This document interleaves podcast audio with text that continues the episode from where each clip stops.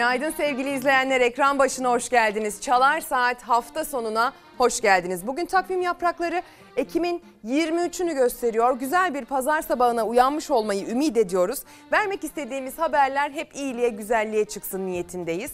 Bazen öyle oluyor, bazen öyle olmuyor. Birlikte güleceğimiz, bazen birlikte öfkeleneceğimiz, bazen birlikte umutla dolacağımız pek çok haberi akışımızda sizler için hazır ettik karşınıza çıkmadan önce. Aslında her buraya çıktığımızdaki iddiamızla aynı ama tekrarlamakta fayda var iddiamızı. Bugün bu bülteni izlediğiniz vakit sevgili izleyenler, geçtiğimiz haftanın konuşulan konuları da dahil olmak üzere gündeme hakim oluyorsunuz. Gündeme hakim olmak için eğer hafta içi çalışmaktan fırsat bulamıyorsanız, Çalar Saat hafta sonu bunun için iyi bir fırsattır bana göre. Tabii kimse yoğurdum ekşi demez. Ben Ezgi Gözeger Özmemiş, Neslihan Kurt'la birlikte bugün sizlere ekranın hemen alt köşesinde gördüğünüz Neslihan Kurt'la birlikte sizlere bugün Türkiye'den ve dünyadan haberleri aktarıyor olacağız. Hemen başlığımızı da söyleyelim değil mi? Ee, yönetmenim İrfan Tomakin'le çalışıyoruz bugün. Bugün başlık olarak çok doluyuz dedik. Çok dolu olduğumuzu hem sizler zaten söylüyorsunuz hem de bunu görmek için çok da arif olmaya gerek yok aslına bakarsanız. Hangi konuda dolusunuz? Hangi konuda patlamaya hazır bir bomba gibisiniz? Bu konuda bize bilgi verin istiyoruz. Mesajlarınızı Twitter ve Instagram üzerinden Ezgi Gözeger hesaplarına yazın, gönderin bu başlık altında. Hadi gelin bu güzel pazar gününe başlarken hava nasıl olacak onu öğrenerek giriş yapalım güne. Sonra biraz da tiyo vereceğiz nerede ne olacak şeklinde. Sonra gündeme devam.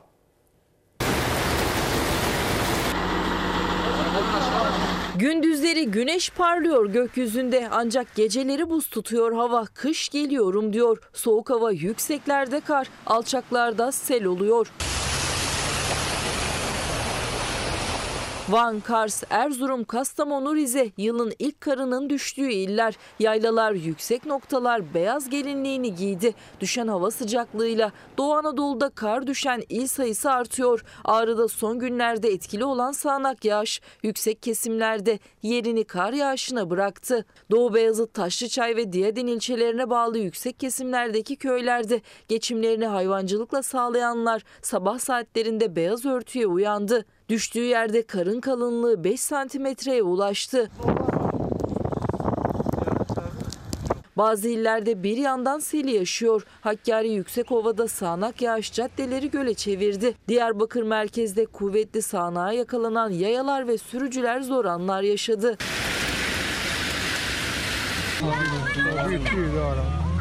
Rize Ardeşen'e bağlı Duygulu köyünde yaşanan heyelan sonrası çalışmalar sürüyor. Tıkanan dere yatağını açmaya giden muhtarın aracı kayan toprağın altında kaldı. Muhtar İsmail Topaloğlu aracı saplandığı yerden çıkarmak için çekici çağırdı. Ancak o esnada ikinci bir heyelan daha yaşandı. Tepeden kopan dev toprak kütlesi aracı önüne katıp sürükledi. Köylüler aracın kurtarılma anını meraklı gözlerle izledi. Heyelan sonrası yaşanan olay ve insanların artık bu tarz durumlarda hep cep telefonuyla e, bir şekilde orayı çekme çabası biliyorsunuz. Bu birazcık artık sınırları aşmış durumda. Bu verdiğimiz örnekte tabii ki bir sakınca görülmüyor olabilir ama hani birinin canına kıydığı anda dahi cep telefonuna sarılmak mesela ya da birinin yardıma ihtiyacı olduğunu gördüğünüz noktada cep telefonuna sarılmak gibi durumlarla da karşılaşabiliyoruz son dönemlerde sevgili izleyenler. Hadi gelin biraz gazetelere bakalım. Ee, sonrasında sizin mesajlarınızdan da bahsedeceğiz. Gazeteler ne yazmış okuyalım. Ee, Cumhuriyet gazetesiyle başlıyoruz bugün gazeteleri okumaya. Manşetinde kadına vurgu var bugün Cumhuriyet'in. Erdoğan'a inat üç yüz kadın avukat. Kariyeri doğurmak diyenlere karşı Amasra'da güç birliği yaptılar diyor Cumhuriyet gazetesi bugün. Soma'ya adalet gelmedi. üç yüz bir kişinin, kişinin yaşamını yitirdiği Soma faciasının ardından onlarca aile sekiz yıl geçmesine karşın bitmeyen davalar nedeniyle tazminat alamadı. Aileler yıllardır mahkemenin kararını bekliyoruz. Soma'da adaleti sağladık diyenler bizleri görsün, sözler de adalet de havada kaldı diye isyan etti. Amasra'da aynı sorunların yaşanmasını yaşanmaması için İyi Parti harekete geçti ve üç yüz kadın avukat görevlendirildi. Genel Başkan Akşener'in özellikle kadın avukat talimatı verdiğini söyleyen İyi Partili Yüksel, kadının görevi sadece çocuk doğurmak değil, kadın korkmaz, haksızlığı ortaya çıkarmak boynumuzun borcudur dedi diyor. Mehmet İnmez ve Gamze Kolcu'nun haberi bugün manşetin altında değerlendirilmiş Cumhuriyet gazetesinde. Geçtiğimiz hafta sarf edilen sözler e, nasyonalist taraftan, ulusalcı taraftan değerlendirildi aslına bakarsanız. Hangi sözler? E, Sayın Cumhurbaşkanı'nın, Sayın Mehmet Ali Çelebi'nin AK Parti'ye geçişi esnasında taktığı rozet anı. O anda söylenen sözler. Ne dendi? Bakın P K K'ya beş tane, on tane, on beş tane doğuruyorlar dendi. Konu nedense Türk-Kürt ayrımı üzerinden tartışılmaya daha değer bulundu. Tabii ki bu konuda bu, şek- bu konu bu şekilde tartışılmalı. Tartışılmasa garip ama işin bir de bir o kadar üzerinde durulup tartışılması gereken tarafı kadına yapılan vurgu. Kadına atfedilen görev. Kadının etrafına çizilen dar çizgiler ve sınırlar. Kadının etrafına çizilen dar çizgiler ve sınırları söyleyeyim. Ne dedi Cumhurbaşkanı orada? Kaç çocuk var dedi. Ondan sonra eşi de dedi ki kariyer yapmayı tercih etti falan dedi. Olmaz dedi, kadının kariyeri doğurmak dedi. Kaç yaşındasın dedi. Bakar mısınız, ben yerin dibine girdim. Ben bir kadın olarak orada herkesin duyacağı şekilde hani kaç yaşındasın sorusunun alt metnini biliyoruz değil mi? kırk. kırk dedi karşı taraf. Allah'tan isteyelim dedi. Bu o kadar onur ve gurur kırıcı ki. Kime yapılırsa yapılsın hiç önemli değil. Hangi ideolojiden, hangi milletten, hangi etnik kökenden, hangi dini inançtan hiç önemli değil. Çok ayıp. İnanılmaz. Tüylerimiz diken diken oldu. Kadının kariyeri, kadının tek görevi annelik değildir. Doğurganlık kadının muhteşem bir yönüdür. Kadın biyolojisine bahşedilmiş bir lütuftur, bir kutsallıktır. Ama bu kutsallığı siz kadının hapishanesi haline çevirirseniz, aa sen annesin, sen kutsalsın, bu kutsallıkla evde dur, dışarı çıkma, çalışma, kendi isteklerinin, hayallerinin, yapmak istediklerinin de peşinden gitme. Neden? Annesin. Başka bir şey yapamazsın. Bir kere çocuk yapmak anne olmaya alternatif değildir ya da anneyseniz pardon kariyer yapmak anne olmaya alternatif değil, değildir. Anneyseniz kariyer yapamazsınız diye bir koşul da yoktur. Bunun yüzlerce binlerce örneği var etrafınızda, görüyorsanız. Görmüyorsanız bir tanesini göstereyim. Yani öyle sekiz on tane çocuğum yok ama oluyor yani. Hem kariyer hem çocuk gayet oluyor. Ee, insanlar hayallerinin peşinden gitmek istiyorlarsa giderler. Kadın hayalinin peşinden gitmesin, önce bizim ona atadığımız görevleri yerine getirsin diye bir durum yok. Kadın bizim istediğimiz gibi olsun. Kadın bizim istediğimiz gibi giyinsin. Kadın bizim istediğimiz yerlerde ve koşullarda kahkaha atsın. Kadın e, öldürülüyor, tamam onu da hallederiz. Böyle olmaz. Bu şekilde olmaz sevgili izleyenler. Devam ediyoruz.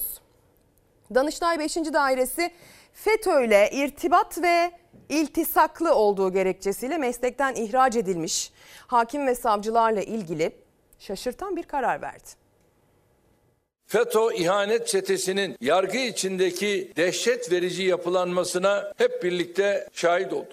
on beş Temmuz sonrasında yaklaşık dört bin hakim ve savcı FETÖ'yle irtibat ve iltisaklı olduğu nedeniyle ihraç edilmişti yargıdan. Görevlerine iade edilenler de var. Danıştay beşinci Dairesi son olarak yüz yetmiş sekiz hakim ve savcıyı görevlerine iade etti. Bu isimlere tazminat ödenmesine de karar verdi. İktidar kanadından ilk ve tek tepki AK Parti M K Y K üyesi Metin Külünk'ten yükseldi. Örgütle irtibatları tespit edilmiş olan bu kişiler için Danıştay tarafından verilen bu karar sonrası soruyorum size, iade edilen bu kişiler görev Ev yapmak için kürsüye çıktıklarında hangi saikle karar verecekler? Fethullahçı terör örgütünün en yoğun yapılanma içinde olduğu kurumdu yargı. dört bine yakın hakim ve savcı meslekten ihraç edildi. Haklarında davalar açıldı. Beraat edenler mesleğe dönmek için karşı davalar açtılar. Danıştay beşinci Ceza Dairesi son olarak FETÖ irtibat ve iltisakları nedeniyle meslekten ihraç edilen yüz yetmiş sekiz hakim ve savcının mesleğe iadesine karar verdi. Haklarındaki belge ve bilgilerin FETÖ ile irtibat ve iltisak için yeterli olmadığını olmadığını söyleyerek. Örgütlerin arka bahçesi haline dönüşen bir yargı millet adına karar veremez. Danıştay'ın mesleği iadesine karar verdiği hakim ve savcılardan yüz yirmi ikisinin görevlerine başladıkları bilgisi var.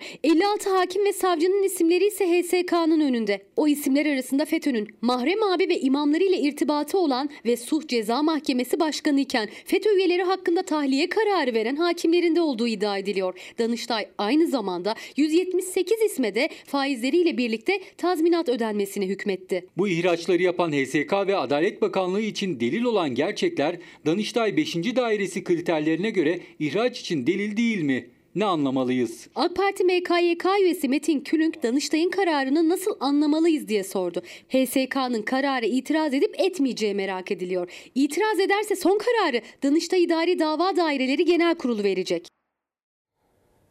Hadi gelin biraz gazete okuyalım. Bugün e, demiştik ya çok doluyuz diye bir başlık attık. Az evvel de hiç planlı olmayacak şekilde çok alakasız bir haberden sonra... E, kadın özelinde bir vurgu yapma ihtiyacı hissettim. Ee, yani bunu zaten çok planladığınız zaman da olmuyor sevgili izleyenler. Biraz daha plansız, biraz daha böyle içten geldiği gibi olduğu zaman oluyor zannedersem. Yönetmenim gazete okuyalım. Bir Gün gazetesiyle devam edelim. Köhne düzene karşı dayanışma manşetiyle çıkmış bugün Bir Gün gazetesi. İktidar katliamı meydana geldiği Amasra'yı ablukaya aldı. İlçeye girişleri üç gün boyunca yasakladı diyor Bir Gün. Bartın'daki maden felaketinin üzerinden bir hafta geçti. Katliamın üstünü kaderle, dinle, diyanetle örtmeye çalışan iktidar kenti kuşatma altına aldı. Sol partililerin kente girişi yasaklandı, otobüslerine el konuldu. Engellere rağmen Amasra'ya giden partililer adına konuşan işleyen, bu ülke emekçilerinin kanını sömürüp bir avuç haraminin kasasını dolduranlardan hesap soracağız dedi. Valilik kent girişleri ve eylem yapılmasını üç gün boyunca yasakladı. İlerleyen dakikalarda o eylemden kesitleri bu ekranda bulacaksınız. Bunu şimdiden haberini vereyim. Ülkenin birçok yerinde süren grev ve direnişlerde ise emekçiler Bartın'ın hesabını soracaklarını belirterek dayanışmayı büyütüyor. Torbalı'daki e, nokta nokta kurumlarında, Eskişehir'deki bilmem ne fabrikasında emekçilerine her tarafta benzer talep, öfke ve çağrılar var emekçilerden diyor gazete. Özel kurum ve kuruluşları, özel fabrika isimlerini, marka isimlerini ben okuyamıyorum sevgili izleyenler. O yüzden burayı böyle nokta nokta şeklinde geçmek zorundayım. Yayıncılık kuralları gereği uymamız gereken kurallar doğrultusunda yayın yapmak adına bunu yapmak durumunda kalıyorum. Ama zaten herkes aşağı yukarı biliyor, hangi gazeteyi okuduğumu da görüyor. İnsanca bir yaşam için taleplerini sıralayan emekçiler çalışırken ölmek istemediklerini dile getiriyor diyor. Grev çadırlarında iş bırakılan fabrika ve iş yerlerinde emekçilerin dayanışması bir fotoğrafla da bugün Bir Gün gazetesinin manşetinde genişçe görülmüş sevgili izleyenler. Devam ediyoruz. Bir de Karar gazetesiyle e, bakalım manşette ne varmış, yazılı basını anlamaya çalışalım. Yama dikiş tutmuyor manşetiyle çıkmış Karar. T L'yi tarihin en dip noktasına çeken ekonomi modeli enflasyonu patlattı. Alım gücü çöken hane halkı ay ortasını getirme hesabına başladı. İktidar asıl zam için ocağı işaret etse de bu yılki maaş artışlarının etkisi enflasyonun yanına dahi yaklaşamadı. Market sepetinde yıllık artış yüzde yüz seksene dayandı. İktidarın faiz sebep enflasyon sonuç teorisine dayalı modeli enflasyonu TÜİK bile TÜİK'e göre bile yüzde seksen üçe taşıdı. Vatandaş hayat pahalılığı karşısında ezilirken asgari ücrete bir yıl içinde yapılan ikinci zamda alım gücünü arttırmadı. Hazine Bakanı Nebati model için bunun biraz acı verici bir şekilde geçeceğini hesaplamıştık. Acının şiddetini arttıran şey savaş oldu derken Birleşik Kamu İş Ekim ayı halkın enflasyon araştırması maaşlardaki artışın etiketler karşısında yetersiz kaldığını ortaya koydu. Halkın enflasyon karşısındaki bu ezilme durumu her ne kadar asgari ücrete ya da temel maaşlara bir takım zamlar yapılmış olsa da yaraya derman olmuyor. Aslında yama daha çok bir tedavi şekli, hemen o oradaki yarayı tamamen ortadan kaldıralım şeklinde değil de üzerine bir kapatalım şeklinde bir yönteme dönüşüyor. Bunun asıl sebeplerinden bir tanesi de aslında vergilendirme sistemiyle ilgili bir değişiklik yapılmaması. Siz asgari ücrete zam yapabilirsiniz ve bunun peşi sıra pek çok ürüne zam gelebilir ya da pek çok ücretlendirmeye zam yapılabilir. Asgari ücret bir belirteç olduğu için e işte civarında maaş alanlar da zam alır, işte memur da alır, özel sektör çalışanı da alır. E ama siz vergi baremlerini aynı seviyede tuttuğunuz zaman devlet olarak asgari ücrete, emekliye zam yaptığınızda ondan aldığınız vergiye de, yani kendinize de zam yapmış oluyorsunuz. on dört yıl sonra TÜSİAD bizim ziyaretimize geldi. Şu anda patronlar da vergiden muzdarip. Vergi yükü çalışanın ortak derdi. Artık işverenin de ses yükselttiği gelir vergisinde adaletsizliğe karşı bir çözüm bekliyor çalışanlar ve işverenler. Oysa yıllık yüzde on enflasyon karşısında Almanya gelir vergisi dilimlerini yıl içinde bir kez daha düzenledi. Türkiye'de enflasyon yüzde seksen üçe dayandı ama hala bir düzenleme yok. Düzenleme yapılmayan her bir gün çalışanın kaybı da artıyor. Aylık altı yüz yedi yüz lira para kesiliyor. Bu para aslında sizin için çok önemli. Aynen, çok önemli, aynen. İşçi, işveren ve sendikalar uzun süredir ayakta. Son olarak TÜSİAD ve DİSK buluşmasında masadaydı vergi konusu. Şu anda patronlar da vergiden muzdarip. Almanya yıl başında vergi dilimlerini düzenledikten sonra gördüğü enflasyon karşısında vergi dilimlerini yeniden gözleme ihtiyacı duyuyor. Bu arada gördüğü enflasyon derken İlk beş aylık enflasyona bakıyor ve yüzde üç buçuğun üzerine çıktığını görüyor. Bizdeki ilk dört aydaki enflasyon yüzde otuz beş. Fakat bu zamana kadar da zaten yıllık enflasyon yüzde seksen üç. Almanya'da da tıpkı Türkiye'de olduğu gibi yılbaşında belirlenmişti vergi dilimleri. yüzde üç buçukluk enflasyonu yüksek bulduğu yetkililer, Mayıs ayında dilimler yeniden arttırıldı. Almanya Ocak yirmi iki, iki bin yirmi ikiye girerken ilk dilimi dokuz bin dokuz yüz seksen dört euro olarak tespit etmiş. Enflasyonun anormal hızda arttığını, yüzde üç buçuk olduğunu görüyor ve diyor ki böyle olmaz. Mayıs ayında düzenliyor. on bin üç yüz kırk yedi euroya yükseltiyor. Türkiye'de an itibariyle enflasyon yüzde seksen üç. İlk dilim otuz iki bin, tek bir düzenleme yapılmış değil. Hem işverenin hem işçinin talebine Hazine ve Maliye Bakanlığı kulak tıkamış durumda. Yok, yapamayız. Dışarıdan görüldüğü gibi değil. Bir laf var, uyuyanı uyandırırsın ama uyuma numarası yapanı uyandıramazsın çünkü numara yapıyor. Aynı adım Türkiye'de de atılsaydı çalışanın cebindeki kazanç ne kadar olacaktı? İlk dilimi otuz iki binden kırk iki bine çıkarmamız gerekecekti. Bakın vergi oranlarını hiç değiştirmiyoruz. Çalışan dilime iki ay gecikmeli takılacaktı. Hazine ve Maliye Bakanı Nurettin Nebati çok net kapıları kapatmıştı vergi düzenlemesine. Ama Fox Haber ekonomi ve siyaset yorumcusu Ozan Gündoğdu'ya göre aslında yetkililer de bir düzenlemeye ihtiyaç olduğunun farkında. Enflasyonun nasıl bir yıkım yarattığını aslında bizdeki Hazine ve Maliye Bakanlığı da biliyor ki zaten Haziran ayında asgari ücreti arttırmışlardı. Fakat vergi dilimlerini düzenlemiyorsunuz. Hal böyle olunca ücreti artıyor kişiliği ama vergi dilimleri enflasyonu eziyor emekçinin. Vergi meselesi böyle. Bu konuyu konuşmaya daha çok devam ederiz. Birkaç mesaj okuyacaktım, hemen atlamayayım. Ee, Garip T C İsmail kullanıcı adıyla Instagram'dan bir izleyicimiz Bilecik'ten sevgilerini göndermiş. Benim gibi emekliler bu hayat şartlarında yaşamak için mücadele veriyor. Çok doluyuz. Alım gücü her geçen gün zorlaşıyor demiş. Sema Nur Saygın Twitter'dan diyor ki günaydın, muhteşem bir konuşmayla bugün bizlerlesin Ezgi Hanım. Ah kadın ah. Her doğurgan kadın anne midir? Ya da her anne olmak doğurmayı mı gerektirir? Çok doluyuz. Kadın olarak siyasette, ticarette var olmak için cam tavanları kırmaya çalışmaktan bıktık, usandık diyor. Ah ah. Devam edelim Sözcü gazetesiyle. Sözcü gazetesinden de bir kadının sesine aslında yer vereceğiz. Sözcü gazetesi o kadını bugün manşete taşımış. Ben aç yatarken nasıl to- tok yatıyorsun Tayyip abi? Ben altmış üç yaşındayım, Trabzonluyum, Türk milletiyim diyen çiftçi Fadime Yüksel, A K P iktidarını C H P lideri Kılıçdaroğlu'na şikayet etti. İşte Fadime Hanım'ın isyanı diyor Sözcü. Hadi dinleyelim Fadime ablayı. İstanbul'da yaşadım, geldim. Orada emekli diye olamadım. Sigortasız çalıştırdılar. Tekrar beni işe almadılar. Ben çiftçilik yapmaya karar verdim. Bak ben bu sene gübremi alamadım. altmış liradan aldığım gübre bugün altı yüz lira. Alamadım. Çiftçilik yapıyorum. Bekmez satıyorum. Salamur satıyorum. Ama geçinemiyorum. Köyümde ben süt bulamıyorum. Tereyağı bulamıyorum. Herkes malını sattı. Neden? Saman alamıyorlar. Evet. İlaç alamıyorlar hayvanlarına, besleyemiyorlar hayvanlarını. Biz sütsüz kalıyoruz, köyde süt yok, yumurta yok. Koyunhisar'da sağlık ocağı yaptılar, hastanemiz yok. yok Üç yok. tane hastane bak, gerçekten. Bravo, hocam, hocam, hocam. Ben yaşadığımı söylüyorum, ne ben dolduruldum, ne bileyim. Kağıda bir şey yazdım. altmış üç yaşındayım. Trabzon, Akçabatlıyım. Türk milletiyim. Ben vatandaş değil miyim? Çok zor. Burada bir hastane olsaydı, dişime gelseydim, ayağım burkuldu. üç hafta yürüdüm. O saraydakilerin ayağı burkulsa özel geliyor. Ben aç yatarken nasıl tok yatıyorsun? Ben aç yatıyorum.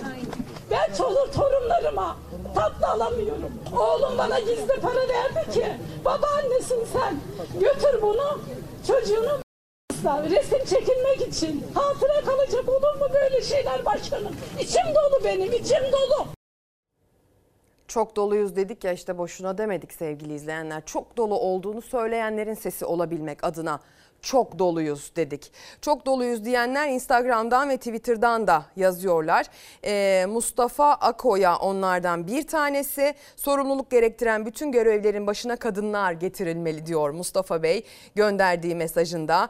Ee, hayat gerçekten çok pahalı ve lüks oldu diyor Derya Şeker bir diğer mesajında. Şimdiden asgari ücret, emekli ve memur zamları konuşulurken bu hafta itibariyle marketlerde her şeyde her şeye yüzde otuz zam gelmeye başladı. Çok doluyuz diyor izleyenler. Marketlerde her şeye zam gelmeye başladı. Aslında yeni başlamadı. Devam eden bir süreç içerisindeyiz. E, peki neden oluyor? E, markete ayaklanıp kendisi gelmiyor ürün. O ürün tarlada yetişiyor. Ya da şöyle söyleyelim. O ürün tarlada yetişemez hale geldiği için ortaya çıkan azıcık ürün daha pahalı hale geliyor.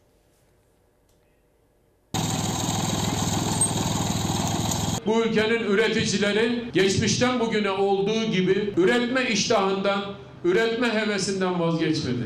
Ekim sezonu geldi, gübremiz yok, mazot otuz lira.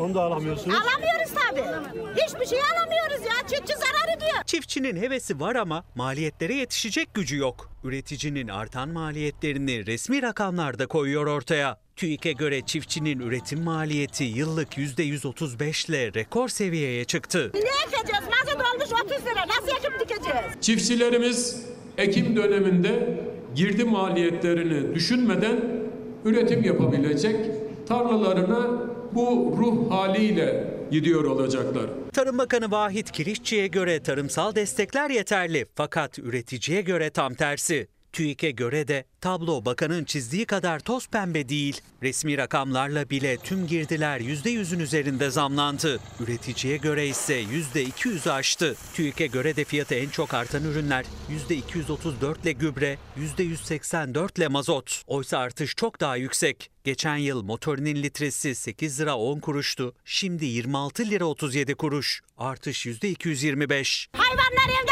aç duruyor. Aç aç. At alamıyoruz. Buğday alamıyoruz. Yemin hiç alamıyoruz. Yemin yanına varamıyoruz bile. Hayvan yeminde de artış yüzde yüz kırk yedi. Besiciye göre ise yüzde iki yüz'ü aştı. TÜİK'e göre bile çok yüksek artışlar. Üreticiye göre masraflar bununla da sınırlı değil. iki yüz seksen bin lira su parası veriyoruz saatine. iki yüz otuz bin lira işçi parası. Çiftçinin en büyük derdi ise sesini duyuramamak. Biz masrafımızı bile alamıyoruz yani. Çağrıyız yapıyoruz ama hiç dinleyen de yok. Gazi Paşa'dan bir ziraat mühendisi Hidayet Bilgiç diyor ki herkes sebze meyve fiyatlarındaki artışı konuşuyor. Tarımsal üretimde girdi fiyatları yani fide, zirai, ilaç, gübre, elektrik ve lojistik maliyetleri yüzde beş yüz arttı. Bunları konuşan yok diyor gönderdiği mesajda. Canan Güllü, Türkiye Kadın Dernekleri Federasyonu Başkanı ekran başında. Asıl mesele kadınların hala siyasete malzeme yapılması. üç çocuk beş çocuk getirdiler ancak doğum oranı TÜİK verilerine göre düşüyor. Yani aslında dinleyen yok. Ancak bir avuç siyasal İslamcıya pamuk şeker oluyor bu söylemler demiş. Ee,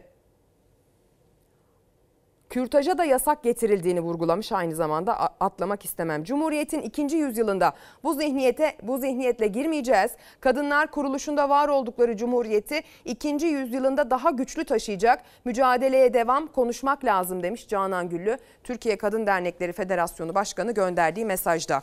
Aslında haberle, yani bir üretici haberiyle devam edeceğiz ama hadi gelin Canan Hoca'dan bir mesaj gelmişken bugün Pencere Gazetesi'nin vurgusuna da dikkat çekelim.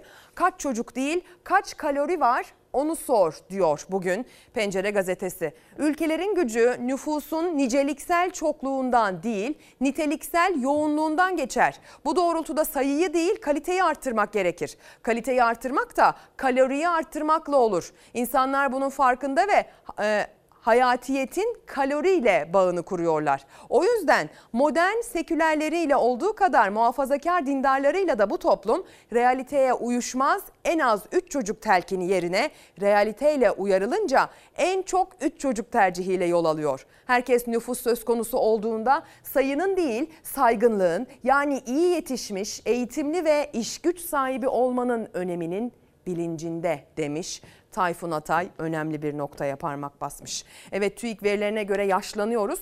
Genç nüfusumuzun bir azalması, yaşlı nüfusumuzun artması söz konusu.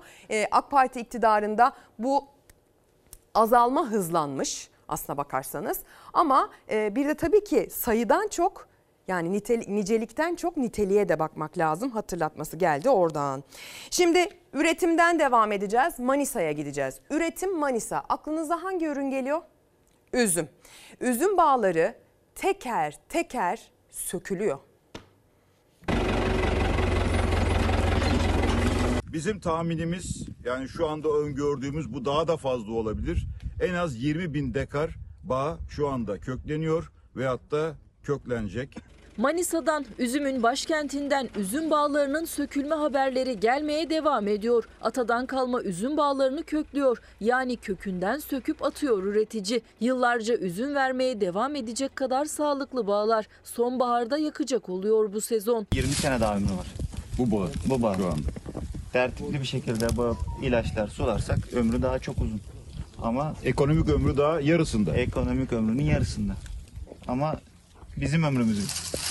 Kuru ve yaş üzüm için açıklanan taban fiyat tavan fiyata dönüştü. Cumhurbaşkanı Erdoğan'ın bu hasat sezonunda bizzat Manisa'ya giderek açıkladığı yirmi yedi liralık taban fiyattan üzüm satan neredeyse hiç yok. yirmi yedi lira alt limit değil, üst limit oldu satışlarda. Üretici zaten taban fiyatı en az otuz beş lira beklerken yirmi yedi açıklanmasıyla hayal kırıklığına uğramıştı. yirmi liraya, hatta yer yer daha ucuza üzüm satmak zorunda kalınca bağları köklemekten başka çaresi kalmadı bu sene. Maliyetler çok yüksek. Aldığımız rakam komik bir rakam. Geliyorum işlemeye, yarım depo mazot yakıyor. Zaten bu bağın bir yıllık destemesi belki yarım depo mazot. Karadeniz'in fındığı gibi Manisa'nın üzümünün bilinirliği ülke sınırlarının ötesinde. on yaşında, on beş yaşında bağlar kökleniyor bugün. Yani en verimli olduğu yaşlarda. Bölgede üreticilerin yaş ortalaması da her geçen yıl yükseliyor. Yeni nesil üretmek istemiyor. Genç üzüm üreticileri ise küskün. Ben şu an Koldere'de en genç çiftçiyim. Ben bunu getiremiyorsam benden sonraki nesil hiç getiremez. Zaten insanlar bu maliyetlerden dolayı fabrikalara, büyük şehirlere yöneldi. E biz burada babamızın, atamızın toprağına sahip çıkalım derken bizim de elimizden bunu alacaklar. Yaklaşık yirmi bin dekar üzüm bağı kökleniyor Manisa'da. Dekar başına maliyet otuz bin lira. yirmi bin dekarlık asma dalları bu sene sonbaharda yakacak olarak kullanılacak. Kaybedilen milli servetin bilançosu çok büyük. yirmi bin dekar e, bağın köklendiğini düşünürsek, otuz bin liradan tesis edildiğinde düşürürsek bir dekarın, toplamda yaklaşık altı yüz milyon lira gibi bir rakam, yani böylesine bir e, miktar heba olacak ve böylesine bir milli servet heba olacak. Yeni Çağ gazetesini okuyarak devam edelim ve milli servetlerin heba olmaması için bizim kültürümüze, bizim coğrafyamıza, sadece bizim ülkemiz sınırları içerisinde değil, dünya üzerinde artık bu ürün buranındır, bu burada en çok en, en çok yetişir ve en güzel buradan çıkar dedirttiğimiz ürünlerimiz, fındığımız, üzümümüz, zeytinimiz gibi Daha çoğaltabiliriz örnekleri. Hassasiyetimizi artık lütfen biraz arttıralım. Devam ediyoruz. Yeni Çağ gazetesi bugün ilk sayfadan temel gıda fiyatlarının önlenemez yükselişini ele almış. Gıda maddelerinin fiyatı Ekim'de bir önceki aya göre yüzde altı virgül üç, son bir yıldaysa yüzde yüz yetmiş yedi virgül beş oranında arttı. Birleşik Kamu İş Konfederasyonu ARGE birimi Ekim ayı gıda fiyatları endeksini açıkladı. Buna göre Ekim iki bin yirmi bir'de yüz lira olan bir sepet gıda yüz seksen beş virgül altı liraya çıkarken aynı ay yüz liraya satın alınan bir gıda sepetinin toplam maliyeti ise bu yıl Ekim'de iki yüz yetmiş yedi virgül beş lira oldu. Şimdi ekran başındaki herkesi E, birebir ilgilendirmiyor olabilir. Yumurtanın kaç para olduğu, işte bir misalen seçilmiş, birim ürünlerden seçilmiş, birim fiyatlarla oluşturulmuş bir sepetin e, geçen sene ne kadardı, bu sene ne kadar oldu fiyatı hepinizi ilgilendirmiyor olabilir. Ama sizin sepetinizi doldurmanızla ilgili güçlüğünüz artmıştır, artmamıştır. Bundan bağımsız olarak bu gıda fiyatları aslında içinde bulunduğumuz ekonomik durumun bir simgesidir sevgili izleyenler. Yani e, bu saatleri itibariyle kahvaltı sofrasındayken yediğinizi boğazınıza dizmek istemeyiz ama artık alamıyor, insanlar alamıyorlar. Yani siz belki kendi fanusunuzun, kendi yakın çevrenizin içerisinde henüz bir açlığa şahit olmamışsınızdır. Ama zaten aç olan da ortada ben açım diye gezmiyor. Burası Türkiye.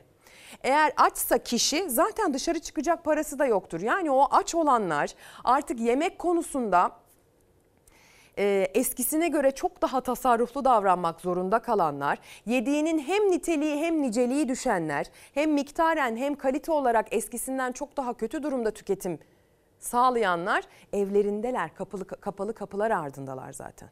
Dışarıda değiller, o yüzden gözünüze görünmüyor olabilirler. Gençler, bir de özellikle sevgili izleyenler, gençler çok çok dertliler. Üniversiteyi bırakıp pazarcılık yapmak zorunda kalan, üniversite okurken simit satmak zorunda kalan, üniversite hayatı boyunca çalışmazsa eğer okula gidemeyecek kadar zor durumda olan ailelerin genç çocukları gelecekleriyle ilgili ümit görmüyorlar.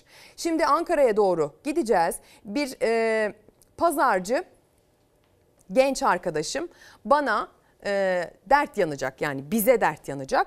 Diyecek ki biz gençlere yazık. Hayat çok sıkıcı. Bak günde iki işi bıraktım ama bu işe geldim. Her şey bu. İnsanlar menfaat peşinde olmuş, çıkar peşinde olmuş. Kimseden bir şey isteyemiyorsun. Durum bu şekilde. Nasıl olacak böyle bilmiyoruz. Biz gençler. İşte sabah altıda gidiyorum, saat üç buçuk çıktım geldim buraya. Akşam onda da geri eve gideceğim. Evet. Bu şekilde gidiyorum. Bir yere gittim, biri misafir etti beni. Bana diyor ne içersin? Dedim kahve içerim. Diyor ne içersin? Latte mi söyleyeyim? Latte içmiyor da diyelim ekspres mi ekspres mi? Dedim bir şey bilmiyorum ben dedim. Bana bir tane dedim bir şey ver kahve getir getir. Bunu bile bilmiyoruz yani. Bu hale geldik. Artık evet. Buna bir çare bulunması gerekiyor doğru mu? Aynen. Biz gençlere yazık gerçekten. Aynen. Yaşayan yaşamış, görmüş. Mesela şu an insanlar diyor yok şöyle yok böyle de gençlere yazık yani. Evet. Yine çok şükür. Elimiz ayağımız tutuyor çalışıyoruz ya olmayan da. Evet tabii. Diyanlar ne yapsın? Herkes evden para istemeye utanıyor. Evet. Evden para istemeye utanıyorlar ve onlar işte herkesin içtiği kahvenin Ee, anlamını bilmek istiyorlar. Hiç tüketememişler, hiç satın alamamış gidip. Yani içine sütün miktarını ne kadar koyduğuna göre ismi değişiyor o kahvelerin. Yabancı kahvelerin biliyorsunuz hazır makine kahveleri, yabancı kahveler. Ee, bizim Türk kahvesi gibi değil. İşte içine azıcık su koyarsan miktarını şu kadar tutarsan adı başka bir şey oluyor. İşte sütü çok koyarsan içine bir ölçek kahve koyarsan adı başka bir şey oluyor. Köpürtürsen başka bir şey oluyor. Çok köpürtürsen adı başka bir şey oluyor. Şimdi e, gençler bunlarla ilgileniyorlar.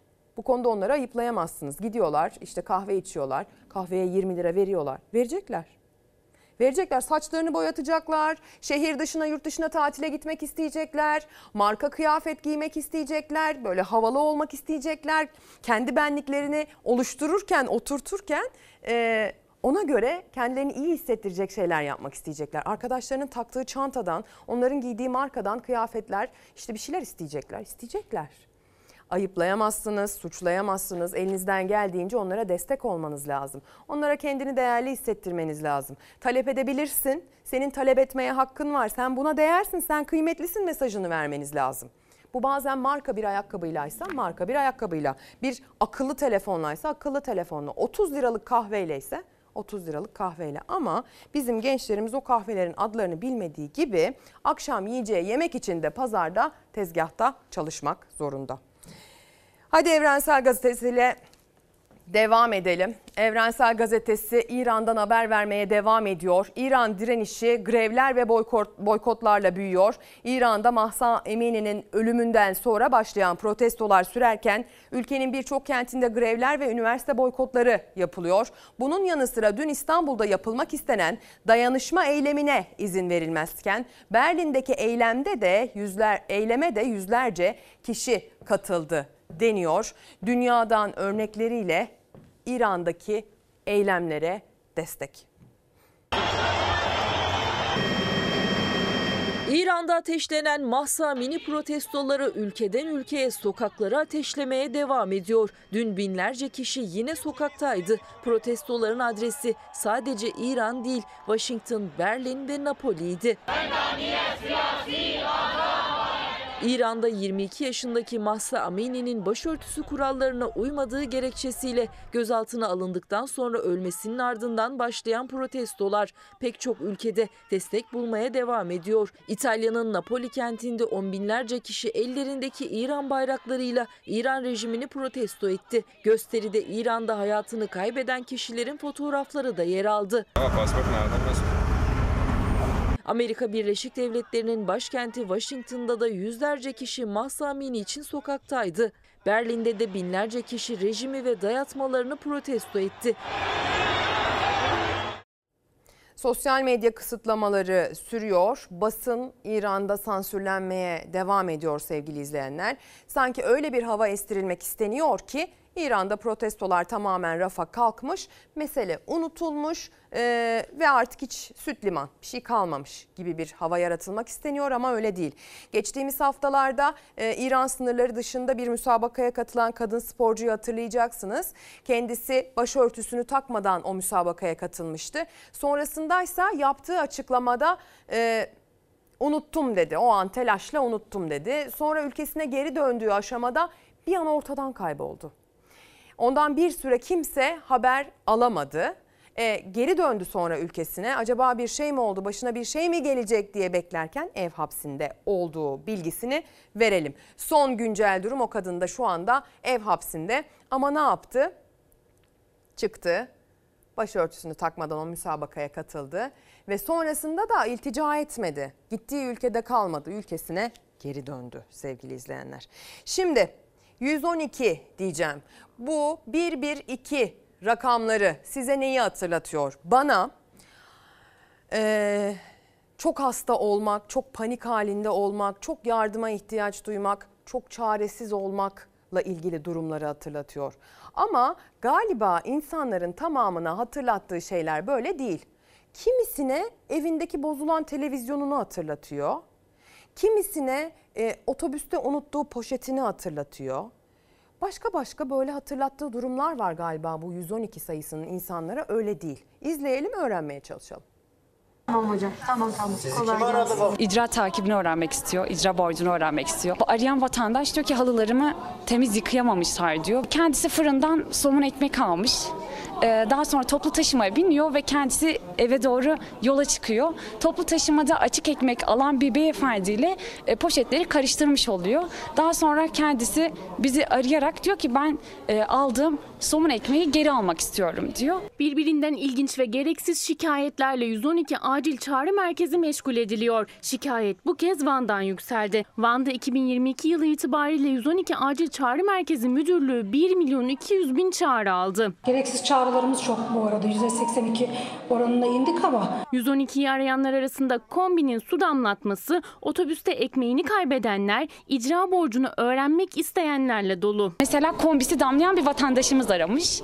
Kendisi e, bu damlamaktan şikayetçi, dam, kombinin damlamasından şikayetçi.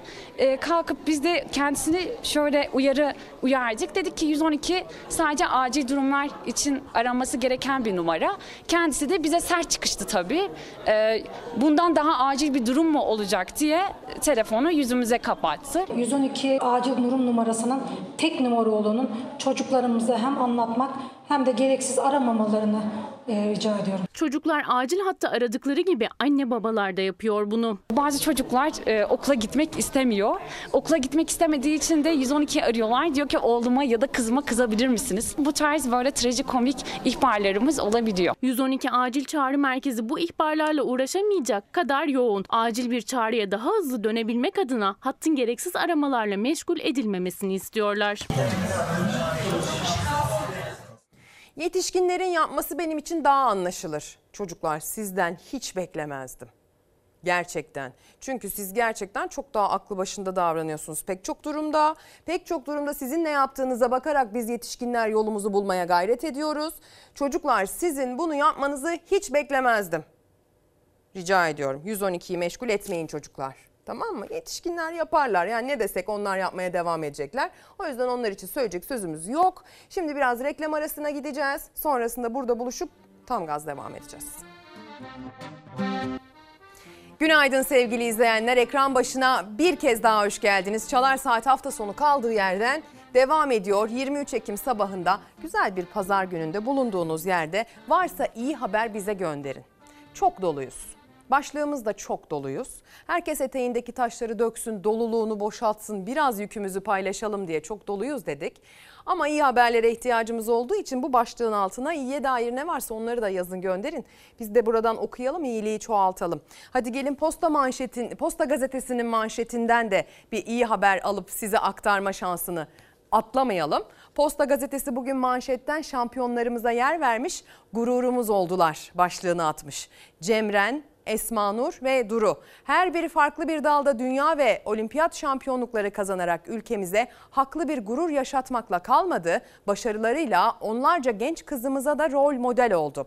Üçü de hayallerinin peşinden koşup gerçekleştirdi, çevresine liderlik eden başarılı bir bireylere dönüştüler diyor. Hadi gelin Cemren, Esma Nur ve e, Duru'nun hikayesiyle biraz moral bulalım. Bakın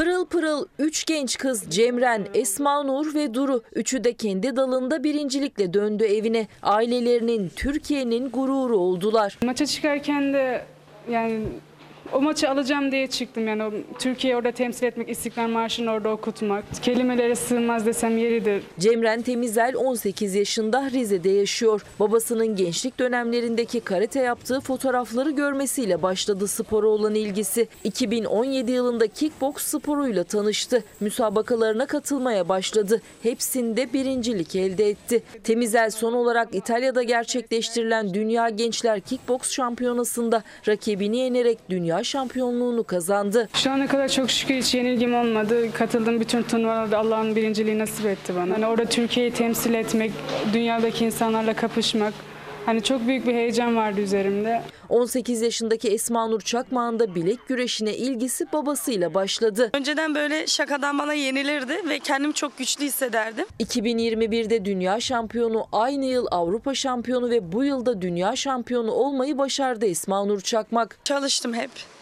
bayrağımızı en yükseğe çıkartmak için. Ve Duru Özer, Kahramanmaraş'ta on birinci sınıfı okuyan genç kız, Antalya'da düzenlenen Avrupa Kızlar Bilgisayar Olimpiyatında Türkiye'ye ilk altın madalyayı kazandırdı. Mutluyum, bu, bu alanda kadınlara ihtiyaç var. O yüzden hani böyle başarı almak beni gururlandırıyor. Genç kızlarımız bizleri gururlandırdılar elde ettikleri başarılarla. Genç kızlarımızdan bahsetmişken on bir Ekim Dünya Kız Çocukları Günü'nü geride bıraktık. Koruncuk Vakfı bize on bir Ekim Dünya Kız Çocuklarına özel bir takım e, farkındalık projesine dahil ettikleri objeler göndermişlerdi. Bu kız çocuklarını e, vurgulamak adına nasıl yardımcı olabilirim size? Heh, şöyle yardımcı olmak istiyorum ekip arkadaşlarıma.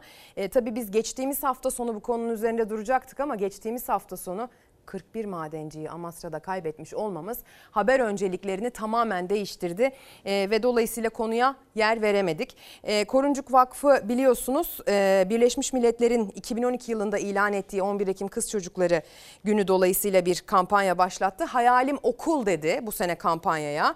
Vakıf e, genç kızları destekliyor. Başarı ön koşulu olmaksızın onların hayallerini gerçekleştirmesi için, onların eğitime erişmesi için, fırsat eşitliği için bir mücadele veriyorlar. Yine bu kapsamda yirmi beş Ekim'de de bir sergileri var efendim. Bunu da bu vesileyle, bu genç kızlarımızın iyi haberinden, gurur veren haberinden sonra aktarmış olalım ve gelelim kırk bir madencimizi kaybettiğimiz Amasra'ya.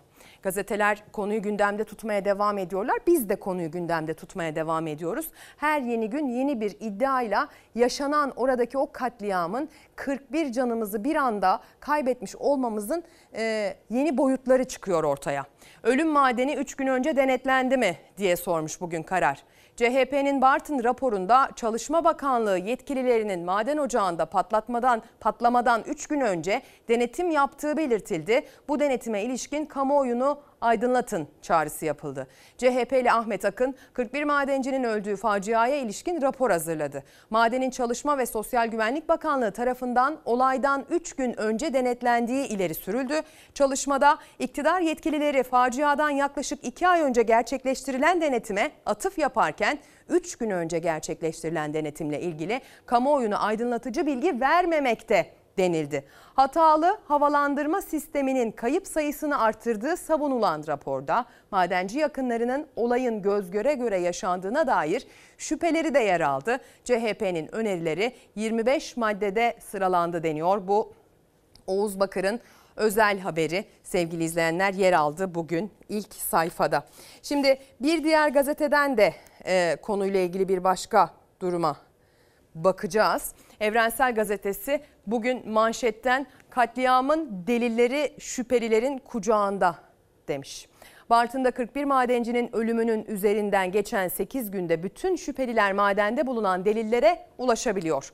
Karartma şüphesi altındaki delillerse ihmalin vehametine işaret ediyor. Katliamın ardından madende yapılan bilirkişi incelemesine katılan Çağdaş Hukukçular Derneği üyesi avukatların açıkladığı rapor çok sayıda skandalı ortaya koydu. Zorunlu havalandırma simülasyonu madende bulunmazken bu konuda alınan bilgisayar programı eğitimi olmadığı için verilmedi. Metan ve karbon monoksit sensörleri birbirleriyle tutarsız değerler gösterdi. Madende bulunan metan sensörü ise olması gerekenin üzerinde metan değeri göstermesine rağmen bu bölge maden haritası üzerinde tehlikeli bölge olarak işaretlenmedi. Bunun üzerine gaz izleme sorumlusu işletme personeli fenalık geçirdi. İşletmede çalışan bir mühendis metan sensörü yüzde dört değerinde metan gösterirken seyyar ölçüm cihazının yüzde üç metan değeri gösterdiğini söyledi. Bilgisayarlar, sensör kayıtları ve benzeri dijital materyallere el konulması için katliamdan iki gün sonra yapılan başvuru yanıtsız kaldı. C H P'de şüpheliler hala maden sahasındaki delillere ulaşabiliyor. Şüpheliler gözaltına alınmalı, müessesede görevli tüm personel görevden el çektirilmeli, alınan bilgilerin denetlenerek kontrolünün yapılması gerekli dedi diyor.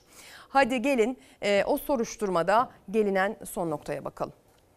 kırk bir işçi kardeşimiz hayatını kaybetti. Bir ihmaller zinciri var, öyle görünüyor. Yönetmeliğe göre zorunlu olması gereken maden havalandırma planının üç boyutlu simülasyonunun müessesede olmadığını, bu konuda Ventsim isimli bilgisayar programının kurum tarafından satın alındığını fakat programa dair bir eğitim verilmediği için kullanılamadığı bilgisini edindik. kırk bir madencinin hayatını kaybettiği facia ile ilgili ihmal iddiaları dillendirirken madende bilirkişi incelemesine katılan avukatlar gözlem raporlarını açıkladılar. Madenin üç boyutlu havalandırma haritasının olmadığını söylediler. Gaz izleme odasında yapılan bilgiler bilgilendirmede yanlış bilgi verilmeye çalışıldığını. Gaz izleme biriminde çalışan bir personele sistemde kayıtlı sensör adlarının yanlış eşleştirilme ihtimali soruldu ve bazı sensörlerin eşleşmediği ve farklı sensörlere ait verileri döndürdüğü görevli personel tarafından kabul edildi. Hiç kimsenin görevden alınmadı. Olayın üstünün kapatılmaya çalışıldığını biliyoruz. Facianın üzerinden geçen sekizinci günde bilirkişi raporu beklenirken henüz bir kişinin bile şüpheli olarak ifadesinin alınmamasına, maden ve Türkiye Taş Başkömür yöneticileri dahil herkesin koltuğunu korumasına tepki gösterdi C H P lideri. Bütün ihmalleri araştırın diyorlarsa da bugün için bunu söylüyorlar. Ama yarın bunun üstünün kapatılacağını biliyoruz. Soma faciasının sonuçlarını hep beraber gördük. üç yüz bir kişinin evet. yapanlar kimlerse şu anda en ağır bir cezaları alsalardı Bartın'daki bu faciamız olmayacaktı. Olmayacak. iki bin on dört yılında Soma'da üç yüz bir madencinin hayatını kaybettiği facianın acılı aileleriyle buluştu. C H P Kadın Kolları Başkanı Aylin Nazlıarka,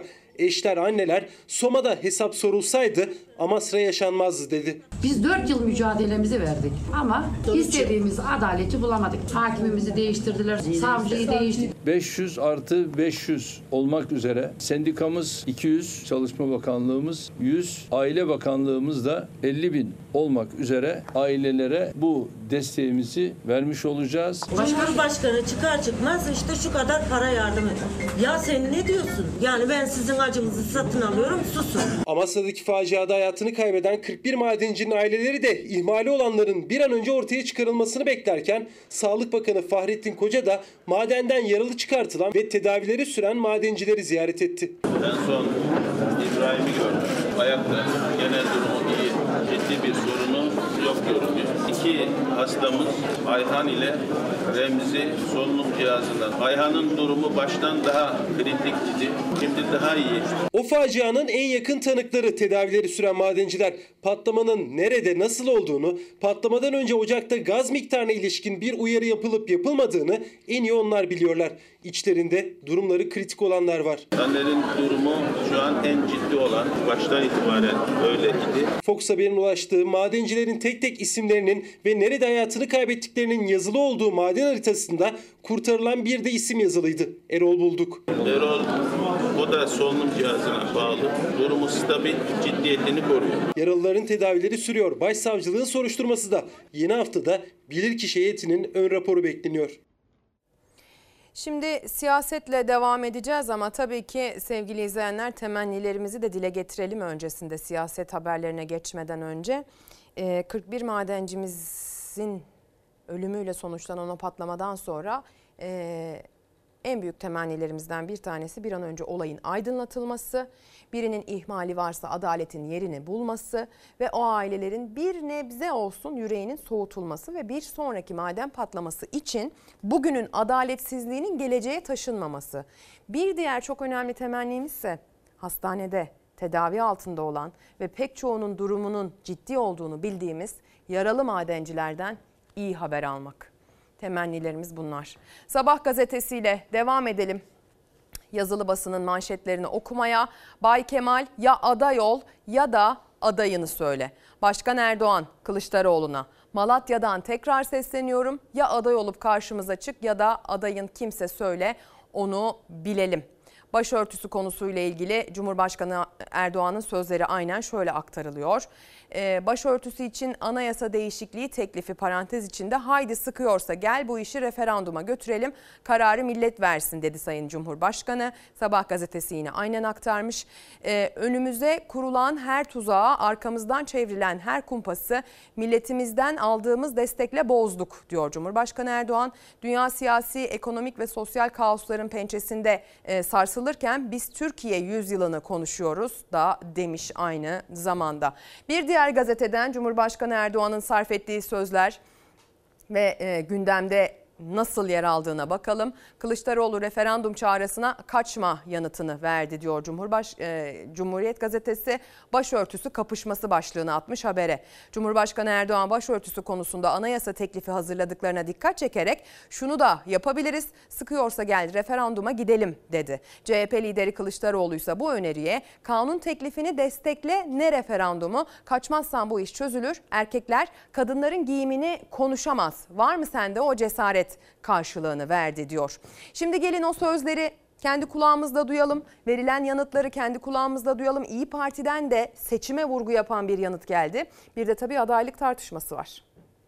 Kızlarımızın gönüllerini tamamen rahatlatmak için ne teklif ettim? Gel dedim anayasa güvencesi altına alalım. Şunu da yapabiliriz. İlk defa bugün Malatya'da açıklıyorum. Hadi sıkıyorsa gel bu işi referanduma götürelim. Şunu da söyleyeyim. Başörtüsü yasağını biz kaldırdık diyorlar hikaye. Başörtüsü yasağını kaldıran bu kardeşinizdir üniversitelerde. Başörtüsüne yasal, anayasal güvence tartışmasında Cumhurbaşkanı Erdoğan referandum seçeneğini ilk kez dile getirdi. AK Parti'nin hazırladığı anayasa düzenlemesi meclisten geçmezse millete soralım diyerek C H P liderine seslendi. C H P liderinden önce referandumu boş ver, kanun teklifini destekle, kaçma cevabı geldi. Ardından da katıldığı bir televizyon programında başörtüsünü ben kaldırdım çıkışı. Yusuf Ziya Özcan hayattadır. O dönem YÖK başkanıydı. Ben de yeni genel başkan olmuştum. Üniversitelere kız öğrencileri alınmıyor. Bunlar da hükümetti. Sesleri bile çıkmıyordu.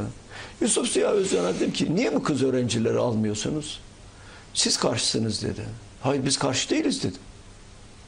O zaman ben yarın sabah alıyorum. E alın. Niye almıyorsunuz? Alındı. Bunu Sayın Abdullah Gül de gayet yakından bilir. Bu telefon görüşmesini ve biz benim... halk olarak bilmiyorduk efendim. Nasıl?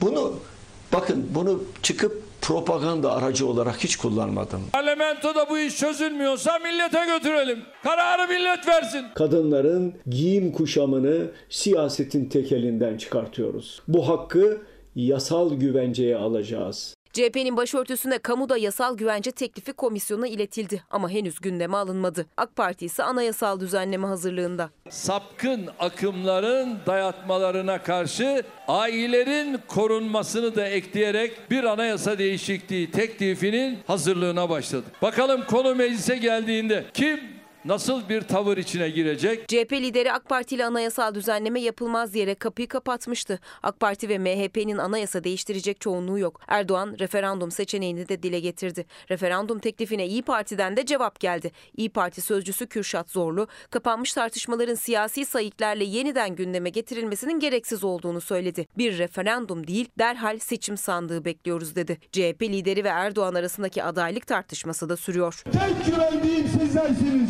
Yetki verin, Türkiye'yi düzelteceğiz. Yetki verin, Türkiye'yi kardeş yapacağız. Malatya'dan bu zata tekrar sesleniyorum. Ya aday olup karşımıza çık ya da adayın kimse söyle onu bilelim. Hay hay diyorum, buyurun gelin. Sizin dünya kadar televizyonlarınız var. Yüreğiniz var. Karşımızdaki en büyük muhalefet partisinin başındaki kişiye hodri meydan dedik. Biz bu zata seçimde karşımıza çık dedik. Kızlar o ne anlamış biliyor musunuz? Sanki ben ona televizyona çık demişim. Geceleri sosyal medya videosu yayınlaya yayınlaya galiba siyaseti de ekrandaki görüntüden ibaret sanmaya başladı. Birileri Ankara'da krallar gibi oturur, ahkam keser. Bu ahkamlara inanmayın. Bu kardeşinize inanın. Bu kardeşinize. Benim saraylarda gözüm yok. Saraylarda oturmak gibi bir düşüncem yok. Mütevazı çalışırım. Cumhurbaşkanı da Kılıçdaroğlu'nun canlı yayın teklifine yanıt vermedi. Adaylık çağrısını yineledi. Altılı masayı da hedef alarak. Hani o birileri var ya birileri. Bay Kemal, ya hanımefendi. Hadi peki bunlar ne yapar ya? Biz milletle ortağız. Milletle, milletle. Siz, siz ortak olduğunuz Öcalan'a, o mektup getirdiğimiz Öcalan'a bakın. Öcalan'a bakın hadi. Davutoğlu terörle işbirliği eleştirisiyle Erdoğan'a seslenirken AK Parti M K Y K üyesi Abdurrahman Kurt da yeni bir çözüm sürecine kapalı değiliz açıklaması yaptı. Tam da Cumhurbaşkanı Erdoğan'ın Diyarbakır mitinginden bir gün önce. Çözüm sürecine kapalı değiliz mesajı aslında bir süredir AK Parti iktidarının atması beklenen bir adım. Yani yeni bir çözüm süreci adımı bekleniyor ve konuşuluyordu. Seçim öncesinde olacak şeklinde bir beklenti vardı. Bakalım nasıl şekillenecek? Mesajlarınız da şöyle şekillenmiş. Fersan Kurt, emekli maaşlarını kamu bankalarından alan emekliler promosyon miktarını bekliyor. Kamu bankaları açıklamak için neyi bekliyor? Seçimi mi? Diye sormuş.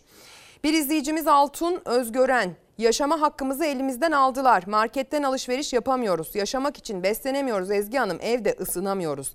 Daha ne diyeyim? Çok doluyuz demiş. Alev İçer. Çok doluyuz. Çiftçi gerçekten zor durumda. Babam çiftçi. Hayvancılık da yapıyor fakat yem almak da çok yem almakta çok zorlanıyor. Her şey ateş pahası. Temel ihtiyaçlar bari normal fiyatlarda olsa sevgiler demiş.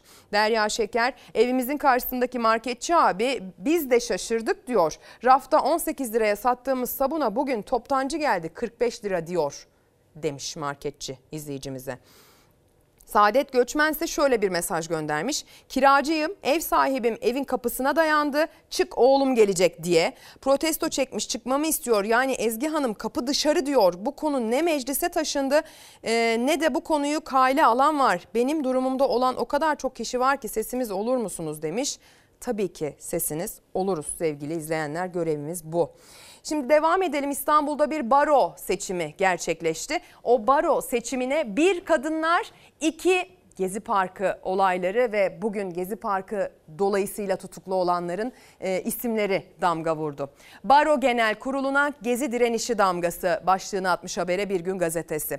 İstanbul Barosu'nun Haliç Kongre Merkezi'ndeki genel kurulunun ilk gününde Gezi ve İran protestoları vardı. Salona oy kullanabilecek olmasına rağmen cezaevinden getirilmeyen avukat Can Atalay'ın fotoğrafının da olduğu Gezi'yi savunuyoruz pankartı asıldı. Atalay'ın mektubunu Başkan Durakoğlu okudu. Kadın avukatlar Mahsa Amini için saçlarını kesti. Başkan adaylarından Hasan Kılıç, hukukun yeniden inşası için mücadele edeceğiz derken Filiz Saraç ise Cumhuriyet'in yüzüncü yılına kadın başkanla girilmesi çağrısı yaptı. Baroda seçim bugün yapılacak diyor Kayhan Ayhan haberinde. Evet, bir kadın seçilirse yüz kırk dört yıl sonra e, yeniden bir kadın başkanlık edecek İstanbul Barosu'na ve bakalım hangi protestolar, hangi tartışmalar, hangi vurgularla toplandı avukatlar.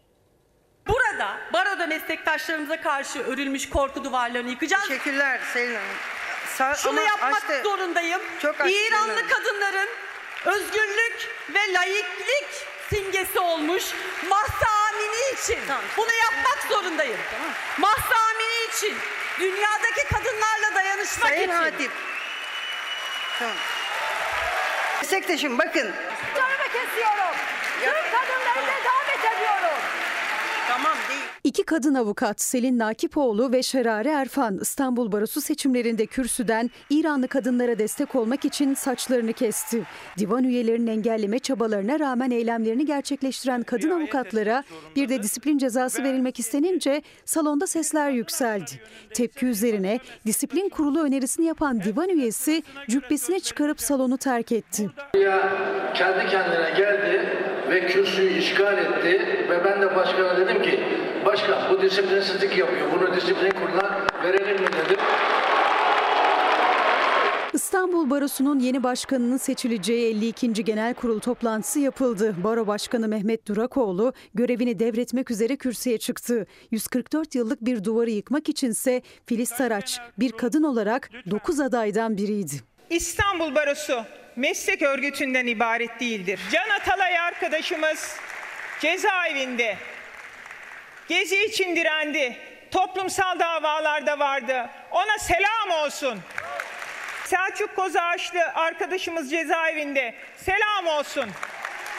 Onlar için de mücadele etmeye devam edeceğiz. Çorlu tren kazasında da Soma maden faciasında da ailelerin yanında olan Gezi Parkı davası tutuklusu avukat Can Atalay için de ses yükseldi baro seçimlerinde. Çünkü Beyoğlu birinci İlçe Seçim Kurulu'nun Atalay için tutukluluk hali seçime katılmasına engel değil kararına rağmen Atalay cezaevinden getirilmedi. Onlar dönecek ve hukukun üstünlüğü için mücadele etmeye devam edecekler. İlke Çağdaş Avukatlar grubu adına kürsüye çıkan avukat Selin Nakipoğlu ise İran asıllı bir kadın olarak da susmadı.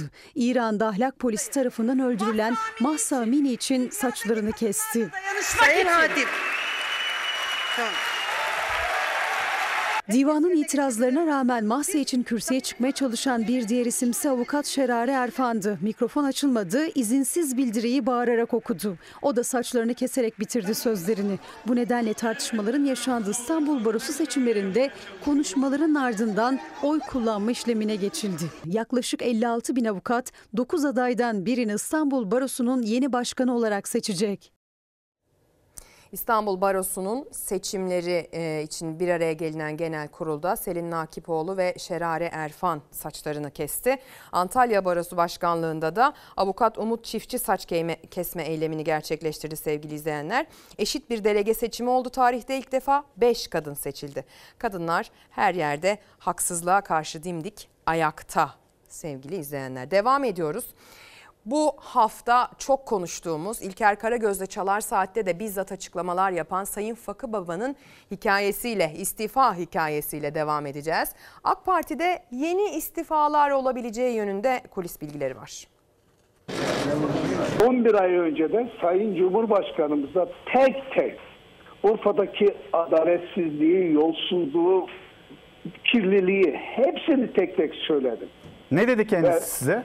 Dinledi. Sizin gibi ayrılmayı düşünen milletvekilleri var mı? Benim bir özelliğim vardır, kendimle ilgiliyimdir. Ben senin hemşerini duydum mesela. Benim hemşerim?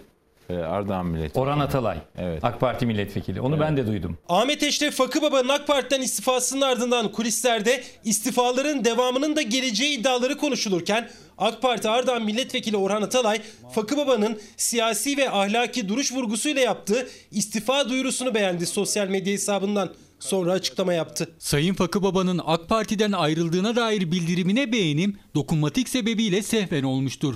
Kamuoyuna saygıyla duyurulur. AK Parti milletvekili Orhan Atalay, Fakı Baba'nın istifa açıklamasını yanlışlıkla beğendim dedi. Ama AK Parti'den istifa edeceğine ilişkin iddialara değinmedi. Fakı Baba çarşamba günü İyi Parti'ye katılacak. beş kişiden bahsediyorlar. Böyle peyderpey katılacaklarını söylüyorlar. Fox T V'nin gündem belirleyen programı Orta Sayfa'da da Fakı Baba'nın istifası ve AK Parti'den yeni istifalar geleceğine yönelik kulis bilgiler masadaydı. Bir milletvekili daha geçebilir İyi Parti'ye Urfa'dan. Meral Akşener'in başbakan ol olacağını söyleyen bakan var mı?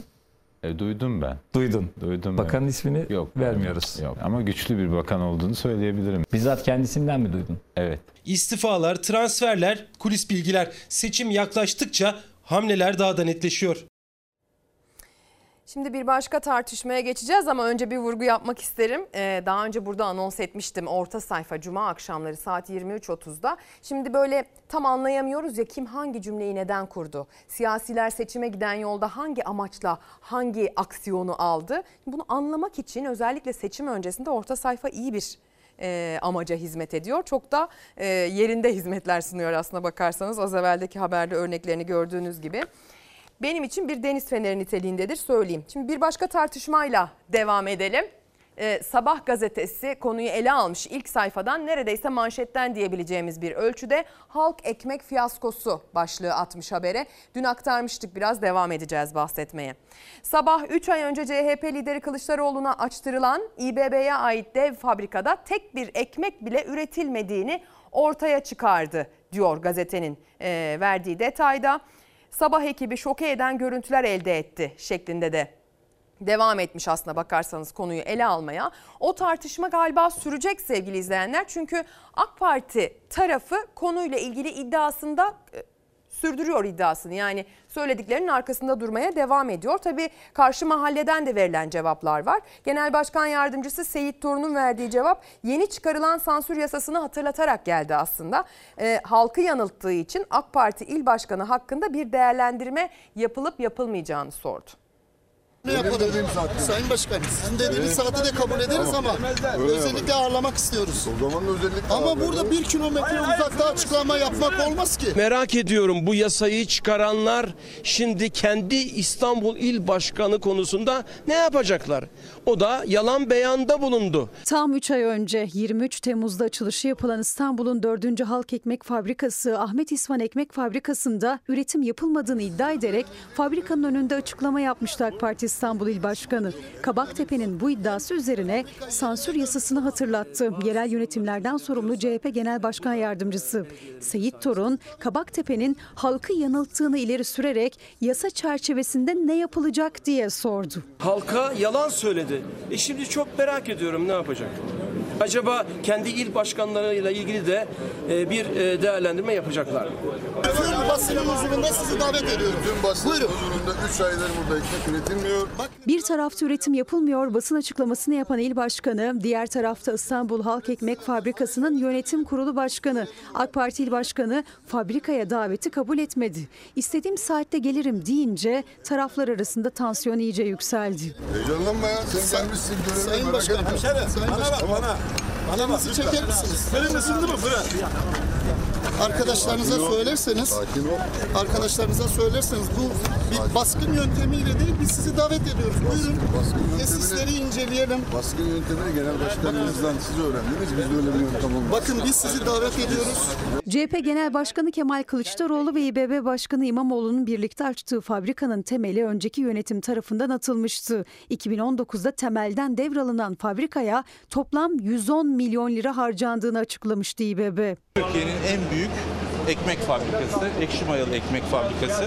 Burada bütün ürünlerimiz baz olarak ekşi mayalı olarak üretilecek. Otomasyonu yüksek bir fabrika. Dolayısıyla ilk etapta altmış çalışanla başlayacağız. Özel üretim ekmeklerin üretileceği söylenen fabrikada ayrıca akıllı makineler için de otuz milyon euro harcandı. AK Parti ekmek üretilmiyor iddiasını hala sürdürüyor. Sivas'ta belediye başkanları çalıştayındaysa C H P iddiayı yine yalanladı. Ekmek üzerinden bir kez daha siyasi tartışma çıktı. Şov, şovdan başka bir şey değil. Artık çaresizler. Söyleyecek hiçbir şeyleri yok. Gelip işte şov yapıyorlar. E madem öyle bir iddiası var, niye gitmedi? E gitseydi içeride de deseydi ki bakın ben söylediğim haklı çıktım. Şu anda içeride faaliyet yok, ekmek üretilmiyordu deseydi ya. Öyle kapıdan gelip şov yapıp gitmek. Ekmek alamak, almak, alamamak, bunlar gerçekten önemli belirteçler. Sizler belki üç ekmek, beş ekmek alıp almamak konusunda geçen yıla göre daha farklı bir ekonomik durum içerisinde olmayabilirsiniz. Herkes aynı sıkıntıyı yaşamıyor olabilir ama kar edeceği üç kuruş için, beş kuruş için halk ekmek sırasında bekleyen ya da nerede varsa halk ekmek oraya kadar yürümeyi göze alan insanları bu ekranlardan size defalarca gösterdik. Ekmeğin fiyatının ne olduğu o ülkeyle ilgili önemli bir belirteç. Bir de e, tabii insanların ev satın alıp alamadığı, mesela eviniz var mı, varsa kaç tane var, bu da aslına bakarsanız e, sizin ekonomik durumunuzla ilgili önemli bir belirteç. Eskiden e, orta sınıf ev sahibi olabiliyordu. Eskiden e, memur emeklisi emekli ikramiyesiyle, en kötü emekli ikramiyemizle ev alırız diyordu. Ama artık o devir geçti. Orta direk yıkıldı, ev hayali de yıkıldı. A K P yüzünden zengin daha zengin, yoksul daha yoksul oldu diyor bugün Korkusuz gazetesi. Konut fiyatları uçtu, yuva sahibi olmak çok zorlaştı. beş bin beş yüz lira maaşlı bir asgari ücretlinin bir buçuk milyon liralık ev alabilmesi için yemeden içmeden yirmi iki yıl yedi ay çalışması gerekiyor. Başka bir şey tartışmaya gerek yok diye düşünüyorum.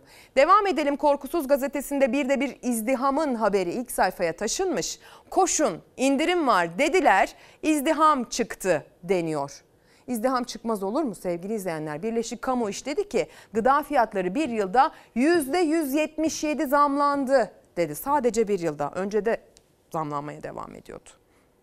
Dolayısıyla eğer e, indirim varsa izdiham da kaçınılmaz.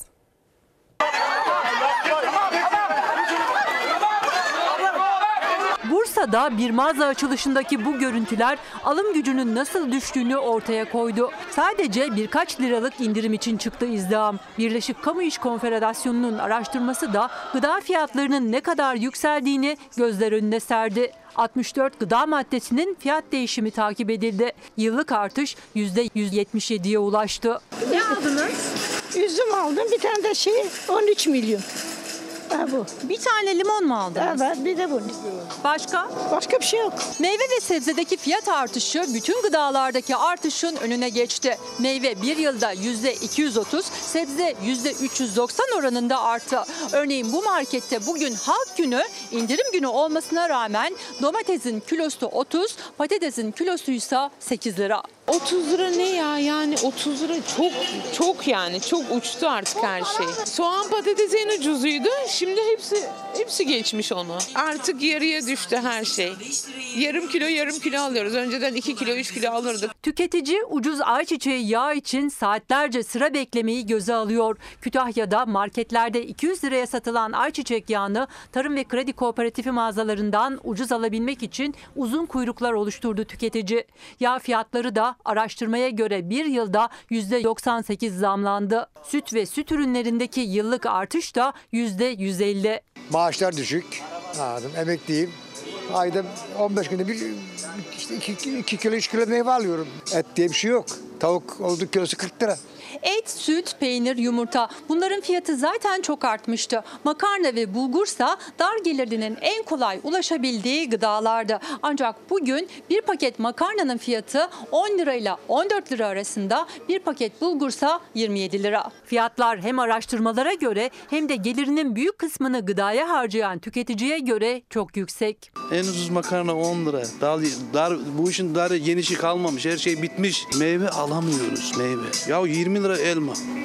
yirmi lira ayva. Ben iki liradan yirmi lira ya. Allah, yani inanılacak gibi değil. Peki marketteki müzik? Böyle herhalde insanlar bir şekilde etiketlerin e, bu e, yarattığı kötü etkiden sıyrılsın diye böyle tatlı tatlı arkada rahatlatan bir müzik seçmiş manav. Bu da stratejik olabilir gerçekten. İyi bir yöntem, iyi bir fikir olabilir. Hadi gelin bir de e, balıktan bahsedelim. Şimdi elmayı yirmi liraya alamıyoruz. Sebze meyve el yakıyor. Artış yüzde yüz yetmiş yedi. Balıkta durum ne? Bu biraz aslında denizin durumuna, balığın durumuna bağlı. Bir iyi haber, bir kötü haber. Palamut bol. Palamut bol olduğu için balık tüketimi palamut üzerinden bu yıl fazlaca olabilir. Ama palamutun bol olması peşin peşin şu bilgiyi veriyor. Palamut hamsiyi çoktan yemiş. üç tane yüz lira, üç tane yüz lira efendim. Son yılların en bol balığı, bereketi palamut. Bu sene bayağı aşırı çıkıyor yani. Güzel. Herkese memnun yani. Tutan da memnun, satan da memnun, alan da memnun. Palamuta insanlar gerçekten doydu. Yani fakirin yiyeceği oldu. Ordu'dan, Samsun'dan güzel haberler var. Palamut bereketi tezgahlarda yüz güldürdü. üç palamut, yani yaklaşık iki buçuk kilo balık yüz liradan satışta. Diğer balıklarımıza göre de ekonomik olması daha fazla insanların tükettiği, daha fazla e, düşündüğü balık haline getiriyor. Ordu Fatsalı balıkçılar yüzlerce kasa palamutla limana dönüyor. Bu bolluk etiketlere de yansıdı. Ordu'da otuz beş liraya satılan palamut, Samsun'da da kırk liradan tezgahta. Bu sene çok güzel geçiyor. Yani ilk defa böyle bir şey oluyor. Halen de devamı var yani. Böyle giderse de daha bir ay daha sürer, devam eder gibi geliyor. Ama hamsi sıkıntı olur. Bu sene hamsi çok zayıf olur. Palamut şimdi yüzleri güldürüyor ama Kasım ayı hamsi ayı. Palamutun çok olması, hamsinin az olması demek. Bu sene hamsi palamutun aksine cep yakacak gibi görünüyor. Vallahi güzel kardeşim. Tek temennimiz hamsinin olması ama palamut bol olduğu için beklentimiz çinekopun bol olmasından yana. Ki öyle gösteriyor ki hamsiden çok çinekop olacak. İnşallah çinekoplarına doyacağız bu sene. Hamsi yerine çinekopa doyacak tüketici. Karadeniz'den haberler böyleyken Marmara Denizi için işler iyiye gitmiyor. Hatta tehlike çanları çalıyor. Zaten Marmara şu anda can çekişiyor. Var olan balıkların yüzde sekseni şu anda yok. Doğu Akdeniz ve Ege Denizi'nde görülmeye başlanan istilacı türler Marmara Denizi'nde de endişeye neden oldu. Özellikle balon balığı yüzünden olta balıkçıları tedirgin. Uzmanlarsa uyarıyor. Balıkçılığın akıbeti biter. Şu anda çıkan balık zaten isravit, palamut, çinekop, lüfer azalır yani. Bir şey kalmaz yani. İstilacı tur geldiği zaman olan balık da biter yani. Öyle bir şey olursa katliam olur. Bütün yiyeceğim balık yok olur. Evet. Bu doğanın tersi demek. Doğaya aykırı. Uzmanları göreve çağırıyoruz tabii. Uzmanların gelmesi lazım ki bu işi çözsün. Yoksa biz bu cahil kafamıza neyi çözeceğiz? Süveyş kanalının açılmasıyla uygun ortam bulunduğunda yeni türlerin görülmesi mümkün. E, şu an altmış üç balık türünün Akdeniz'e girdiği ve Akdeniz'den Ege Denizi'ne yayıldığını kaydı yapılmış. Şu an Marmara Denizi'ne e, Ege ve Akdeniz'den gelmiş yaklaşık on balık türünün girişini yaptığını kaydedildi. İstilacı türlerden en fazla konuşulanı balon balığı ve aslan balığı. Balon balığının da Çanakkale Boğazı'ndan kaydı verildi on yıl önce. Fakat şu an eğer ekosisteme yabancı türler girerse Marmara Denizimizdeki tüm biyoçeşitliliği kaybedebiliriz. Şimdi de biraz sağlığımızdan, doktorlarımızdan bahsedeceğiz sevgili izleyenler. Yeni bir yönetmelik değişikliği var doktorlarla ilgili. Hani şimdi randevu almak istiyorsunuz, alamıyorsunuz, ameliyat olmanız gerekiyor, size sıra gelmiyor gibi durumlar yaşanıyor ya. Yaşadığınız ile ilçeye göre bu durum daha vahim hale gelebiliyor, daha kolay hale gelebiliyor nispeten. Ama genel bir sıkıntı var. Doktora, sağlığa erişmekte, bir tedaviye ulaşmakta, ilacıyla olsun, hastanesiyle olsun, bunu haberlerimizde size aktarıyoruz. Mecbur mecburen ne yapıyoruz? İmkanımız var yok bakmıyoruz. Konu sağlığımız olduğu için e, doktorların muayenehanelerine gidiyoruz. O doktorlar eğer operatörlerse, yani bir ameliyat, bir operasyon yapma e, uzmanlıkları varsa, anlaşmalı oldukları hastanelerde size ihtiyacınız olan tedaviyi, ameliyatı yapabiliyorlardı. Artık bununla ilgili yönetmelik değişti. Bu yönetmelikle öncelikle bizim üzüldüğümüz halkın hekimini seçme özgürlüğü yok edilmiştir. Daha sonra da hastane seçme özgürlüğü yok edilmektedir. Kamu hastanelerinde randevu bulamadığı için şikayetçi hasta sayısı her geçen gün artarken Sağlık Bakanlığı özel muayenehane hekimleri için de dikkat çeken bir karar aldı. Muayenehanelerde hizmet veren doktorlar sözleşme yapmadan özel hastanelerde tedavi yapamayacak. Muayenehanesinde, hastanede ameliyat edemeyeceği bir doktora insan niye gelsin? Hekimliğin yapılmaması için neden bizi zorluyorlar? Türkiye genelinde binlerce hekim bir kamu ya da özel hastanede çalışmıyor. Muayenehanelerinde hasta bakıyor. Hastane ortamında bir tedavi uygulayacaklarsa hastanın tercihi önemli ama bakanlık bir yönetmelikle muayenehane doktorlarının özel hastanede çalışmalarını kısıtladı. O doktorlara özel hastanelerde sözleşme yapma şartı getirdi. Özel hastanelere de toplam kadro sayısının yüzde on beşine kadar uzman hekimle sözleşme imzalayabilir şartı. Özellikle cerrahlar, hiçbir muayene muayenehane doktoru hiçbir özel hastanede artık hasta bakamayacaktır. Profesör Doktor Kubilay Varlı muayenehane doktorlarının özel hastanede ameliyat yapmasının önü kapatıldı diyor. Bu durumun özellikle de hastalar açısından mağduriyet yaratacağını söylüyor.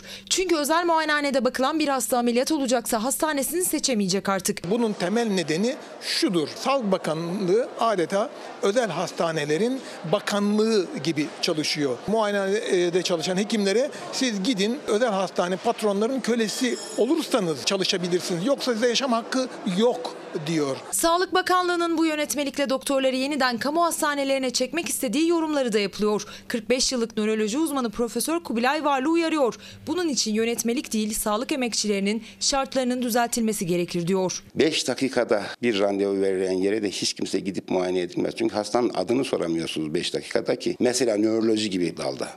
Psikiyatride, dahiliyede ne yapacaksınız? Ekipte bir arkadaşımızın dişi ağrıyor sevgili izleyenler şu anda. Ne yapacağım, nereye gideceğim, muayenehane açık mıdır, işte hastane acilden alır mı, alsa ne yapar? Yani sağlığımızla ilgili böyle sıkıntıları yaşamayan bir ülke olmalıyız. Güçlü bir Türkiye'den söz etmek istiyorsak sağlığa erişimle ilgili ne maddi sıkıntı yaşamalıyız ne de işte hangi hastane, hangi doktor, ne zaman gidebileceğim, işte randevu aldım mı, alamadım mı sıkıntısı yaşamamamız gerekiyor. İlçelerden, köylerden insanlar yüzlerce kilometre ötelerde sağlık aramaya giderken yolda sağlıklarını kaybediyorlar zaten. Dolayısıyla sağlık konusunda bize yakışan bir sistemin bir an önce uygulamaya geçmesi gerekiyor.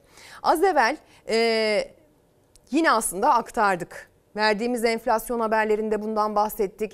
Verdiğimiz pek çok haberde dedik ki artık süt yok, peynir yok, tereyağı yok. Fadime Hanım Sayın Kılıçdaroğlu'na Sivas'ta konuştu. Size aktardığımız o sözlerinde ne diyordu? Köydeyim, köyde süt kalmadı. Köyde yumurta bulmakta, tereyağı bulmakta zorlanıyorum diyordu, hatırlıyor musunuz? Çünkü artık hayvancılık bitme noktasına geldi. Hayvanlar kesime gönderiliyor süt ineği olmasına rağmen. E besicilik, besicilik bundan fayda mı görüyor? İyi mi etkileniyor? Hayır. Bakın besiciler ne talep ediyor? Burada Elazığ'da toprak masları ofisinin önüne gelmemizin amacı arpa fiyatlarının çok pahalı olması. Bundan dolayı işte geçen yıl verilen arpa fiyatı iki bin iki yüz liradan verildi bize Toprak Mahsulleri Ofisi tarafından. Bu ise beş bin iki yüz elli lira ve artı birliklere verildi, bir ayrı bir masrafta üzerine verilecek. Bu şekilde olduğu zaman hani biz hayvanlarımıza bakamayacağız. Ton başına beş bin iki yüz elli lira açıklanan arpa satış fiyatını protesto etti besiciler. Böyle giderse hayvancılık bitecek diyerek seslerini duyurmaya çalıştılar. Açıklanan arpa satış fiyatına nakliye giderlerini de eklediğimizde önümüzde ton başına altı bin TL'yi geçecek olan bir tablo çıkmaktadır. Üreticinin sesini duyun. Üreticiler olarak bizler tükenme noktasına geldik. Yem, arpa fiyatlarını derhal indirin ve üreticiye destek olun diyoruz. Elazığlı ve Tuncelili besiciler Toprak Mahsulleri Ofisi'nin önünde toplandı. Geçen yıl arpayı ton başına iki bin iki yüz liradan alıyorlardı. Bu yıl beş bin iki yüz elli lira olarak açıklandı arpa satış fiyatı. Tüm zor şartlara rağmen hayvanlarını kesme göndermemek için direnen besiciler arpa fiyatındaki bu artışın daha da zor günleri beraberinde getireceğini söylüyor. Ya biz ekmek yemeyecek miyiz? Biz de çarşıda oturup bir bardak çay içmeyecek miyiz? Biz de çocuklarımızı evlendirmeyecek miyiz? Başta işte çocuklar okula gidiyor, bir çocuk masrafına kadar. Bu şekilde olduğu zaman ben nasıl geçineceğim? Bu şekilde giderse hayvancılık bitecek. Yani yarın çok geç olacak. C H P Niğde Milletvekili Ömer Fethi Gürer, Niğde'de besicileri ziyaret edip sorunlarını dinledi. Hayvanlara aşı yaptırıyorsunuz. Aşı yaptırıyoruz sayın vekilim. Daha önceki yıllarda devletimiz tarafından gelen ücretsiz olan aşımız bizler bilmeyerekten vurdurmuyorduk. Şimdi aşının önemli bir yetkin olduğunu biliyoruz, vurdurmak istiyoruz. Ve devlet tarafından, bakanlık tarafından bize verilen bilgi ücretsiz olduğu söyleniyor. Ama veteriner teknisyen arkadaşlar geldi miydi, ücret talebinde bulunuyorlar. Türkiye'nin önemli sorunlarından biri de hayvan hastalıkları ve buzağı ölümleri. Üreticinin derdi birden fazla. Öyle ki girdi maliyetlerine yetişebilmek için Bağkur primlerini ödemekten vazgeçenler var. Şu ana kadar ben bir aylık bir ücret bile ödememiş değilim. Hepsini ödedim. Hiç ödemedim. Hiç ödemedim. Hiç ödeyemiyoruz. Ödeyemiyorum yani. Sosyal Güvenlik Kurumu verilerine baktığımız zaman da bir buçuk milyon civarında prim ödeyen, son dönemlerde dört yüz binler civarına kadar da prim ödeyen çiftçi, hayvancılık yapan sayısı düşmüş durumda. Şimdi ise bir hikaye taşıyacağız ekrana. Aslında çok sembol, çok simgesel bir hikaye. Yeni Çağ gazetesi de manşete almış bu hikayeyi bugün. Vatandaşa yine yoksulluk düştü diyor bugün Yeni Çağ. Kötü ekonomi yönetimi en çok dar gelirliği vuruyor. Eşi kanser ve çalışamaz durumda olan Güllü'nün geceleri sokaklarda kağıt toplayarak evinin geçimini sağlamaya çalıştığı görüntüler yürek dağladı diyor. altmış dört yaşındaki bir kadın çalışmaya devam etmek zorunda. Ee, başka türlü emekli maaşıyla geçinmesi imkansız. Bazı oturuyorum, bazı geziyorum, yorulduğum yerde oturuyorum. Şükrediyor hasta olmadığına, çünkü evi geçindirebilmesi, hasta eşine bakabilmesi için para kazanması gerekiyor. Gece gündüz sokak sokak gezip kağıt topluyor. Ne yapacağım? Aletlerim gelirse, suyum gelirse. Ev sahibinin eski yapıdığı tuval gaz almamış. Tüpüm gelirse bütü üç yüz altmış lira. Mutfak tüpü. Kiradan devam edeceğim. sekiz yüz lira. altmış dört yaşında Çorum'da yaşayan kadın kiraya, elektriğe, suya, mutfak tüpüne, boğazlarından geçecek iki lokmaya yetebilmek için mücadele ediyor. Bir yandan da kanser hastası eşine bakıyor. Eşim hasta. Kanser hastası ne yok? Ömür veriyor. Üç aydan üç aya yardım gıda veriyor. Yeter mi kardeşim bu? Çalışanlar yetiremiyor. Hasta cehalimden Allah'a şükür. Hasta cehalimde böyle gezmemişti. Ama yaşı yapabildiği tek işe de elverişli değil aslında. Sokak sokak gezmek, soğuk havada kağıt toplamak zor. Eğer o gün eve bir esnafın verdiği bir kap çorbayla dönerse ondan mutlusu yok. Böyle caddeye atlayınca orada bir çorbacı var. Allah razı olsun, oradan çocuğun biri kullanmış, verdi, aldım gidiyor. Bu tek bir kişinin hikayesi değil, bu bir ülkenin fotoğrafı sevgili izleyenler.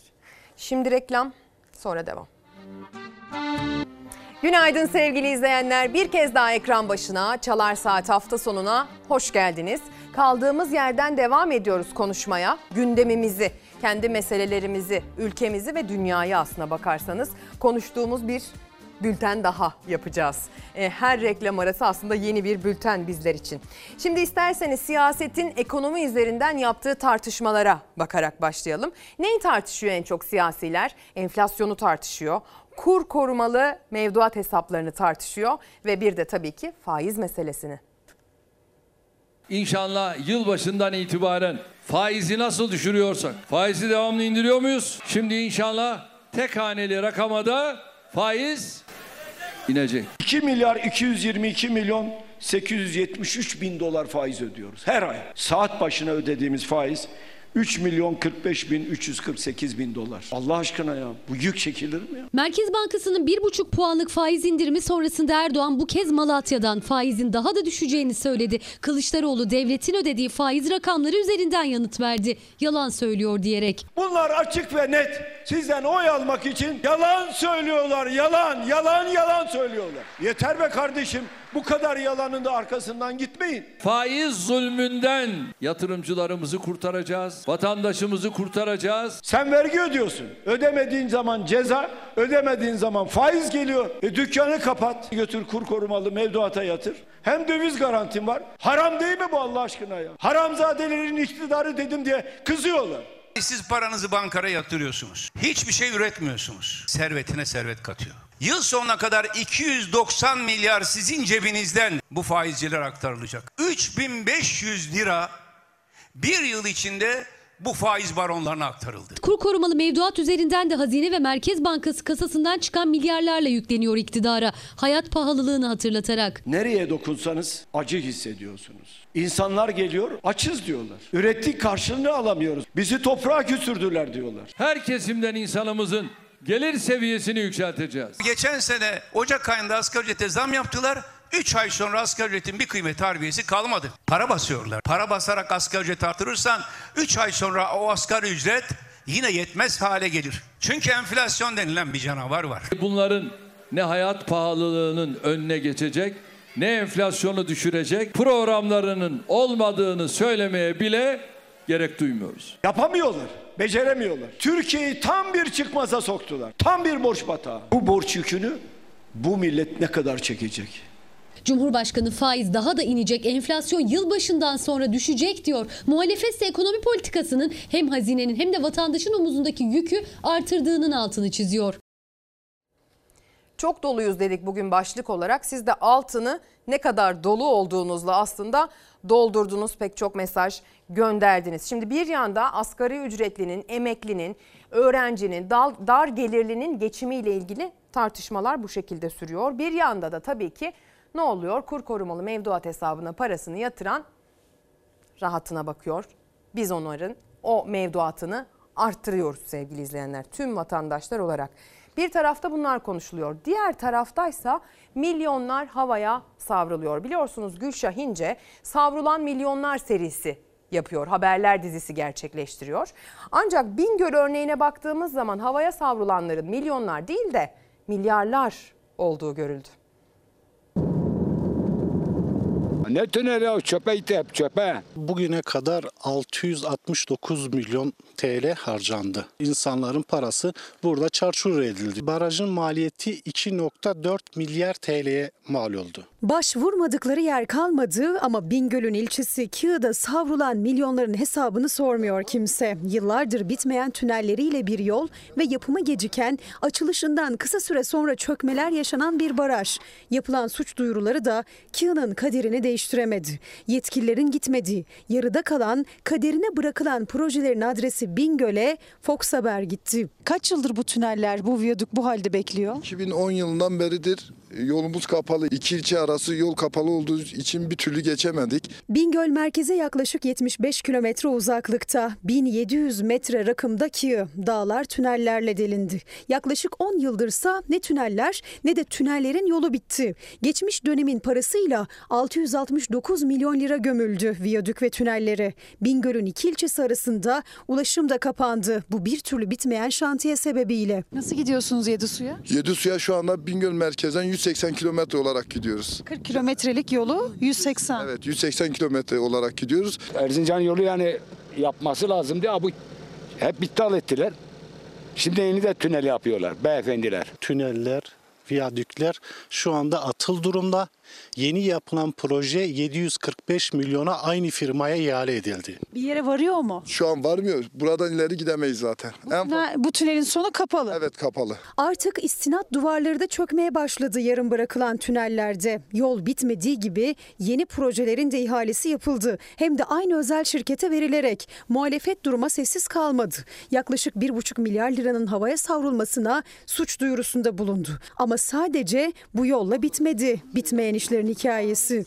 Kığı'da yine aynı özel şirket bir de baraj yaptı D S E için. Ama o barajda çökmeler yaşandı. Elektrik üretilemiyor. Yenilenme ihalesi de yine aynı şirkete verildi. Bu durum için de suç duyurusu var ama adım atan yok. yüz yetmiş dokuz virgül dokuz milyon T L yine aynı firmaya ihale edildi. Kullanılamayan baraj kaça mal oldu? Barajın maliyeti iki virgül dört milyar T L'ye mal oldu. Bu dereye girmiş hiçbir türlü çıkmıyor. Ne yaptıklar? Hazine mi arıyorlar? Yol mu yapıyorlar? Bir türlü çözemedik. Yıllardır yapımı süren ve sadece bir yıl elektrik üretebilen Kiğı Barajı'nın şimdi yeniden onarılıp elektrik üretmesi bekleniyor yaklaşık iki yıldır. Barajı yapan firma, onarım ihalesini alan şirket aynı zamanda. Ama bitmedi. Peri suyunun devamında ileride bir baraj daha var. O barajsa... Şimdi gitti. Göreceğiz. Orada e, tam faaliyet çalışıyorlar. İşletmesi özel olan bir baraj. Sahibi ise yabancı değil. Çökmeler yaşanan D S E barajını yapan ve üzerine bir de onarım ihalesini alan aynı şirket, aynı müteahhitlik firması. Yapması gereken barajı yapmayıp? Evet, aşağıda kendine özel barajı yapmış. Devletin barajı duruyor, üretim yapamıyor. Kendileri aşağıda üretim yapabiliyor. Şimdi ise e, dün konuştuğumuz ve bugün de gazetelere yansıyan bir başka detaya bakacağız. Sözcü gazetesinin manşetini okumuştuk. Bir diğer detayda Sözcü diyor ki, Cumhuriyetle alıp veremediğiniz nedir? Atatürk bu ülkeye en güzel rejimi armağan etti. A K P'li Mahir Ünal, bir kültür devrimi olarak Cumhuriyet bizim lügatimizi, alfabemizi, dilimizi yok etmiştir dedi. Ünal tepkiler üzerine, yaptığım değerlendirme Cumhuriyete dönük değil, kültür devrimi olarak yapılanlara dair bir tespittir dedi. Sözcü yazarı Sinan Meydan Ünal'a yalan bilgi suç değil mi diyerek tepki gösterdi diyor Ahmet Kaya'nın haberi. Bugün Sözcü'de ilk sayfada genişçe yer bulmuş. Sizler de aslında bu, bu duruma tepki gösteren mesajlar atıyorsunuz. Cumhuriyet ilan edilince Osmanlı Uzay Araştırma Merkezi'ni mi kapattı? Köy okulları mı kapatıldı? Yurt dışına burslu giden öğrencilerin bursları mı kesildi? Üniversite okuması zorunlu olan kadınların eğitimleri mi yarım kaldı? Hayır. Cumhuriyetin nimetlerinden sonuna kadar yararlanan iktidar mensuplarının hayat pahalılığı, işsizlik gibi sorunların giderilmesi için çırpınması gerekirken bunları bir kenara bırakıp bu milletin atalarının yokluklar içinde canlarını vererek kurdukları Cumhuriyeti ölçüsüzce eleştirmesini asla kabul etmiyorum demiş Ruhi Becenek gönderdiği mesajda. Atatürk'ümüze mevcut sorunlarımızın ve milletin büyük bir bölümünün yok sayılmasına karşı çok doluyuz diyor gönderdiği mesajda. Sözcü gazetesinden bir diğer detayla devam ediyoruz. Siyah protesto. Dışişleri Bakanlığı'nın yurt dışı teşkilatlarında sözleşmeli olarak çalışan personel beş yıldır zam alamadıkları gerekçesiyle ilginç bir eylem yaptı. Çalışanlar hafta boyunca siyah kıyafetlerle işe gitti, maaşa zam istedi diyor ee, bir protesto haberi var. Şimdi biz de bir başka protesto haberine geçeceğiz sevgili izleyenler. Çok değil bir hafta önce bütün haber önceliklerimizi bir kenara bıraktık. kırk bir madencimizi kaybettiğimiz Amasra'daydık. Bütün bir Çalar Saat hafta sonu boyunca cumartesi ve pazar günlerinde. Üzerinden bir hafta geçti, hatta daha fazlası geçti. Şüphelilere dair, olayın nasıl olduğuna dair bir soruşturma, bir araştırma, bir gözaltı, soru işaretlerini giderecek herhangi bir aksiyon, bir hamle görebildik mi? Hayır, göremedik. Bu duruma tepkisini dile getirenler geliyor şimdi ekrana.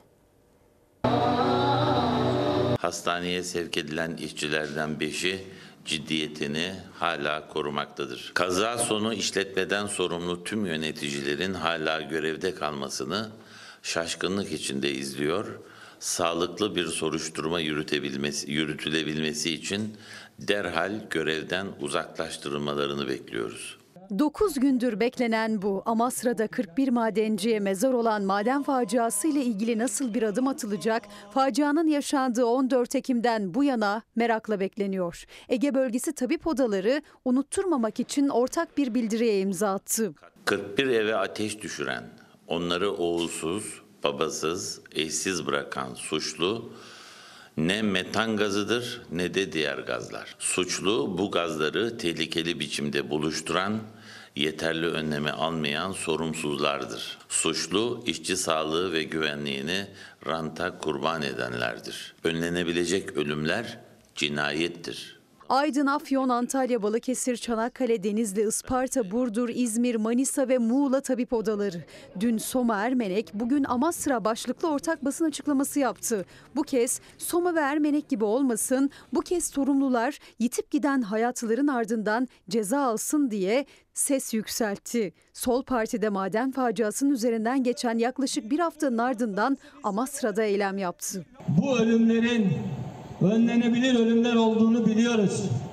O yüzden bizim yasımız aynı zamanda bizim isyanımızdır. Bugün bu şehirde eksilen kırk bir canımız hayatta olabilirdi. Yaşayabilirlerdi. Mesajlar geliyor, çok doluyuz başlığının altına. bir buçuk milyon staj mağduru doktor ve avukata verilen staj borçlanması hakkının kendilerine de verilmesini bekliyor demiş. Çok doluyuz başlığıyla Hüseyin Bey göndermiş mesajı. Emeklilikte yaşa takılanlar da çok doluyuz diyor. Çok doluyuz çünkü yirmi üç yıldır yaşadığımız mağduriyet giderilmedi. Hala ertelemeye devam ediyorlar. Çalışma yapılıyor. Yok şu gün, yok bugün, yeter artık, fazla ertelemeyin, çıkarın bu yasayı, yeter, bıktık artık mesajını Murat Kızmaz gönderiyor yine Twitter üzerinden. Bir de son dönemde çok tartışılan bir konu var biliyorsunuz sevgili izleyenler. Kamuda, özel sektörde çalışan e, yüz binlerce insanın vergi meselesi. E, zam yapılıyor ama zam yapıldıkça yapılan zam üzerinden devlete ödenen vergiye de otomatikman ve yüklü miktarda bir zam yapılmış oluyor. Çünkü vergi dilimi düzenlemesi hala gelmedi. Nasıl ki yüksek kira fiyatlarını durdurmak için bir sınır getirdik yüzde yirmi beş, kriz bitene kadar da vergi oranlarının yüzde onla sabitlenmesini istiyoruz. Yok, yapamayız. Dışarıdan görüldüğü gibi değil, onun maliyeti iki yüz milyar lira civarı. Gelir vergisinin başındakiler sürekli bir korku pompalıyor. Buradan vergi almazsak kıyamet kopar. Bakınız, bütün çalışanlardan, işçiler, memurlar, hepsinden vergi alınmasa bu rakamın yüz elli yüz altmış milyar T L olduğunu uzmanlara açıklıyor. Vergi düzenlemesi talebini maliyeti yüksek diyerek noktalayan Hazine ve Maliye Bakanı Nurettin Nebati, Hak İş Başkanı Mahmut Arslan'ın yanıtı. Çalışanların vergi dilimlerinde indirim talebi için Bakan Nebati maliyeti iki yüz milyar lira demişti. Hak İş Başkanı yalanladı. Milyonlarca çalışandan hiç gelir vergisi alınmasa dahi maliyeti yüz elli milyar diyerek tepki gösterdi. Belli çevreler kıyameti kopardılar. Eğer asgari ücret tutarındaki bütün ücretlerden vergi almazsak Türkiye altmış milyar kaybedecek. Gerçeğin böyle olmadığını öğrendik. Vergi konusundaki uzmanlarla konuştuk. En yüksek limiti yirmi milyar dediler. Hatta onun altına da düştü. Vergi meselesi toplam bütçe içerisindeki payı söylendiği kadar büyük değil. Asgari ücrete getirilen vergi istisnası çalışmasında da aynı tablo yaşandı diyor Hak İş. Ama gerçek maliyetin söylenenin çok çok altında çıktığına da dikkat çekiyor. Tüm işçi ve memur sendikaları milyonlarca çalışanın maaşı vergi dilim oranlarının yüksekliği nedeniyle aydan aya eriyor. Vergi dilimleri yüzde on ile sınırlandırılsın istiyor. Toplu sözleşmelerle elde ettiğimiz kazanımlarımızı birkaç ay içinde kaybediyoruz. Hele hele son dönemlerde yüksek enflasyona bağlı olarak vergi dilimlerinin aynı oranda artırılmaması başka bir sorunu beraberinde getiriyor. Vergi gelirlerimizin oranı oldukça düştü. Aşağı yönlü herhangi bir çalışma yapmamız ya da vazgeçmemiz artık söz konusu değil. Türkiye Odalar ve Borsalar Birliği Başkanı Sayın Rıfat Hisarcıklıoğlu bu ısrarımızın son derece haklı olduğunu ifade etti. TİSK'in Genel Başkanı Özgür Akkor kendilerinin de talepleri olduğunu ifade ederek bize destek olmuşlardır. Hep birlikte başarmak için mücadele edeceğiz. Vergi dilimi oranı yüzde on beş ile başlıyor, maaşa göre yüzde kırk'a kadar çıkıyor. Yüksek enflasyon karşısında da alım gücü eriyor. Sadece işçi konfederasyonları da değil, işveren de vergi diliminde düzenleme istiyor. Cumhurbaşkanına taleplerini ilettiler. Vergiyi yakaladığından alan, yakalamadığının vergi borçlarının affedilmesi kabul edemeyiz. Sayın Nebati'den taleplerimizin karşılanması konusunda da ileteceğiz. İnşallah kısa zamanda randevularımız verilir. Hazine ve Maliye Bakanı Nurettin Nebati bugüne kadar hiçbir konfederasyonun vergi dilimi düzenlemesi için istediği randevuya yanıt vermedi. Ama işçi ve işveren temsilcileri taleplerinde ısrarcı.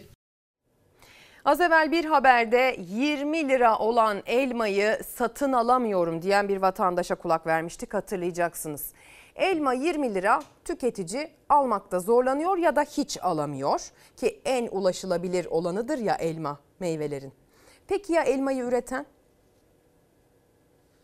Çivril'deki elma ağaçları teker teker sökülüyor ve Çivrilli elma üreticileri üretmekten vazgeçiyor.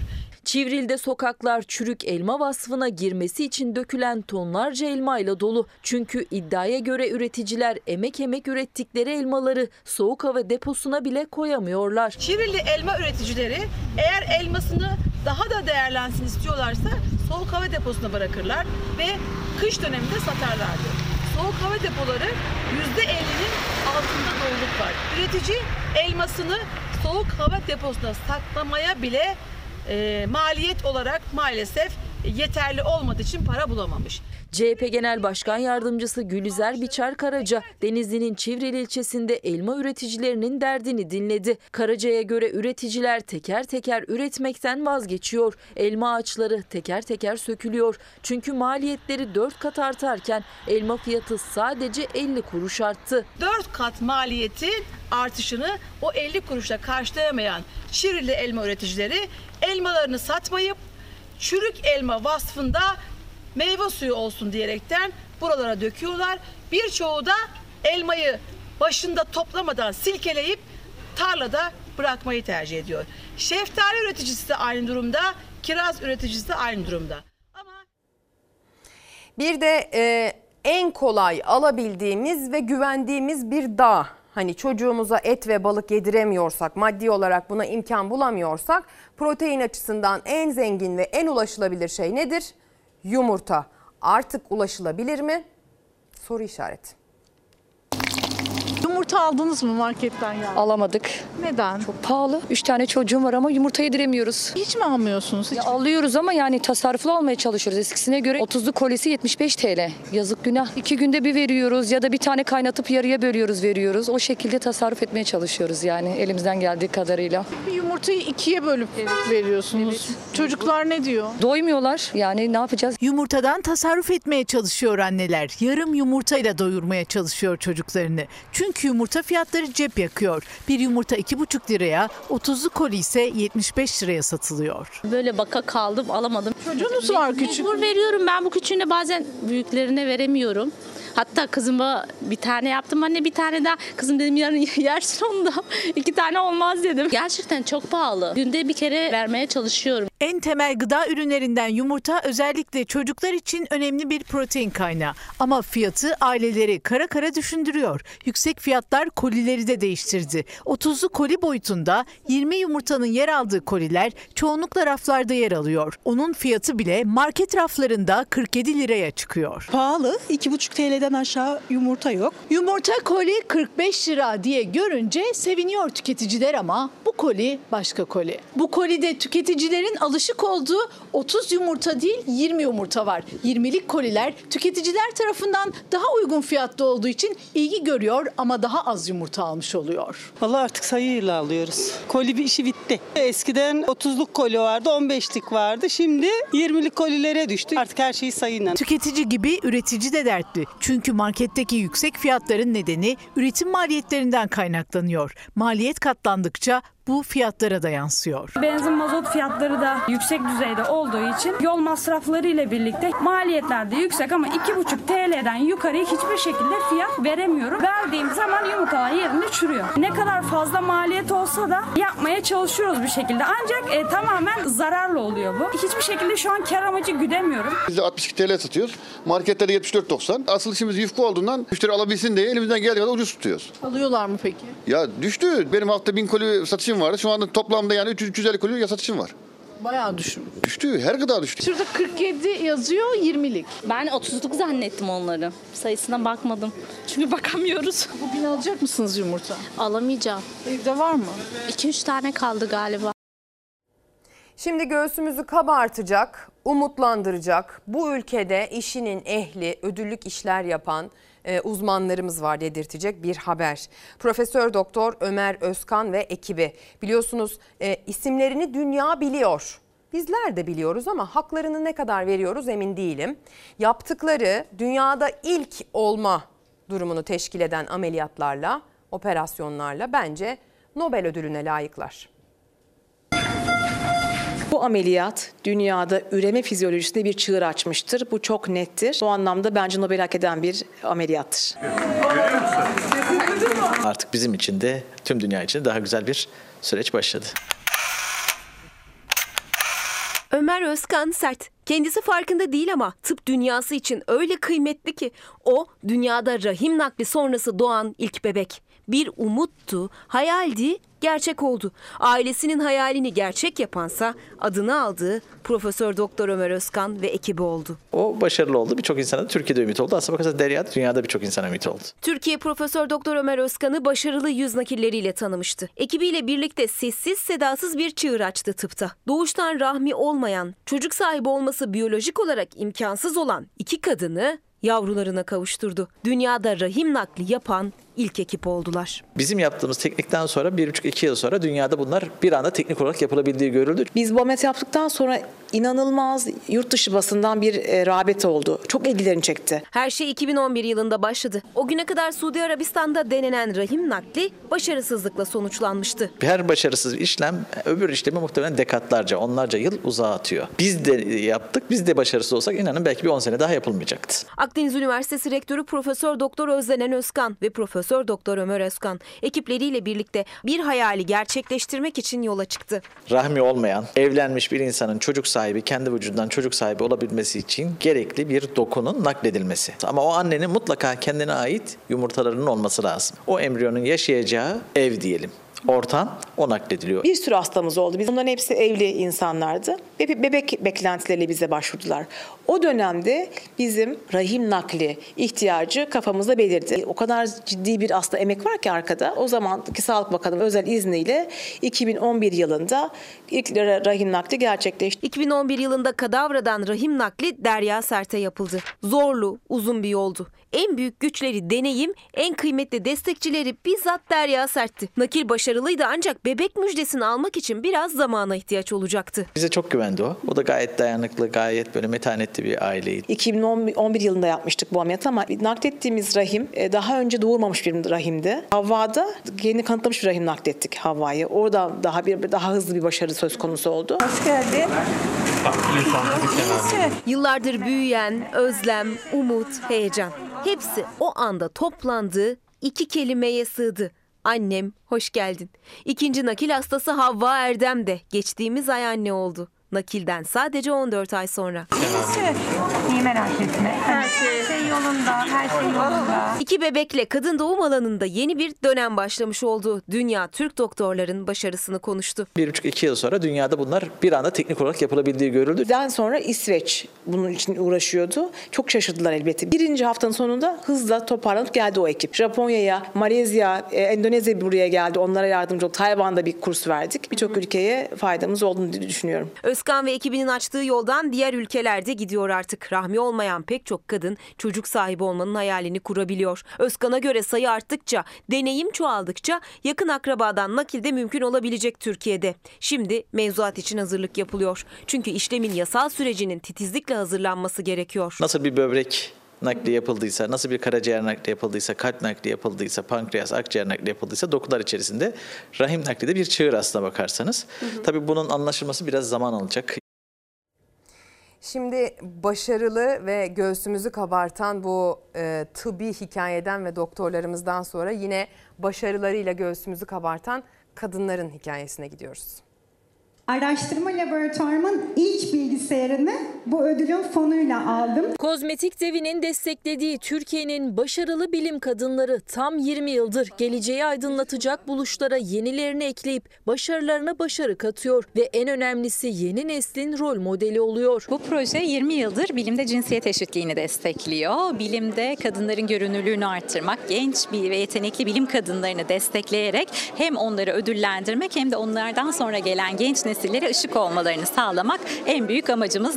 Dünyanın en büyük kozmetik markalarından biri Bilim Kadınları için programını UNESCO Türkiye Milli Komisyonu işbirliğiyle tam yirmi yıldır düzenliyor. Bir güzellik şirketi dünyayı değiştirebilir mi diyoruz ve cevabımız çok net. Eğer devrimlerini aşkla yaparsa ve bütün paydaşlarını bu devrimin bir parçası yaparsa değiştirebilir. Biz buna inanıyoruz. Programın yirminci yılında kapsamlı ve yenilikçi projeleriyle gelecek vadeden, ilham veren çalışmalarıyla bilimin gelişmesine katkı sağlayan genç ve yetenekli dört bilim kadınının her biri yüz yirmi bin lira destek almaya hak kazandı. Doktor Burcu Bakır Güngör, dünyadaki en yaygın üçüncü kanser türü olan kolorektal kanserinin daha hızlı teşhis edilmesi ve kişiye özel tedavi geliştirilmesi için Doktor Buse Cevat Emre, prostat kanserinde kemoterapiye karşı gelişen direnci kırmak için Doçent Doktor Damla Eroğlu Pala, çok daha yüksek enerjiye sahip ve daha uzun süre çalışabilen lityum sülfür bataryalar geliştirmek için Doçent Doktor Duygu Ağoğulları projesiyle dünya bor rezervinin yaklaşık yüzde yetmiş beşine sahip olan Türkiye'nin ileri teknoloji bor ürünlerinin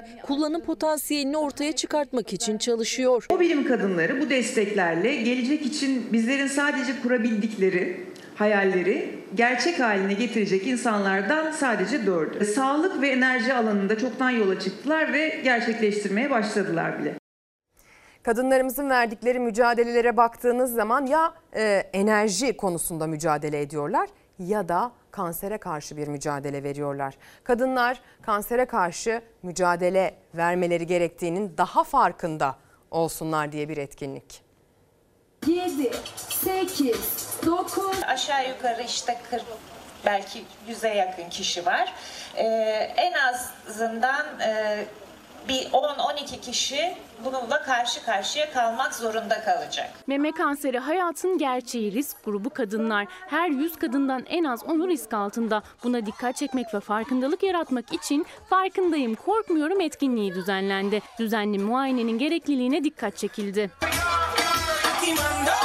Etkinliği İstanbul Büyükçekmece Belediyesi düzenledi. Katılan kadınlara meme kanseri konusunda bilgiler verildi. Meme kanserinde erken teşhisin önemi anlatıldı. iki bin altıda meme kanseri oldum. Meme kanseri, tamamen göğsüm alındı, sağ göğsüm. Şu an çok iyiyim. Moralim çok yüksek. En önemlisi kendinizi sevin. Kendinizi sevdikten sonra her şey başka boştur bence. Bizi hastalık yenemez diyeceksiniz. Hiçbir şey aslında bizi yenemez. Özellikle kadınlara şunu söyleyeyim, biz çok güçlüyüz. Kanserden korkmuyoruz diyen kadınlar sonrasında kansere meydan okudu. Yoga, pilates, zumba yaptılar. Meme kanseriyle mücadelenin simgesi olan pembe renkteki yüzlerce balonu gökyüzüne bıraktılar. Kadınların sağlığından kadınların güzelliği meselesine geçiyoruz. Güzelleşirken, güzelleşmek için gittiğiniz yerlerin e, gerçekten uzmanlığı olup olmadığına dikkat edin, olur mu?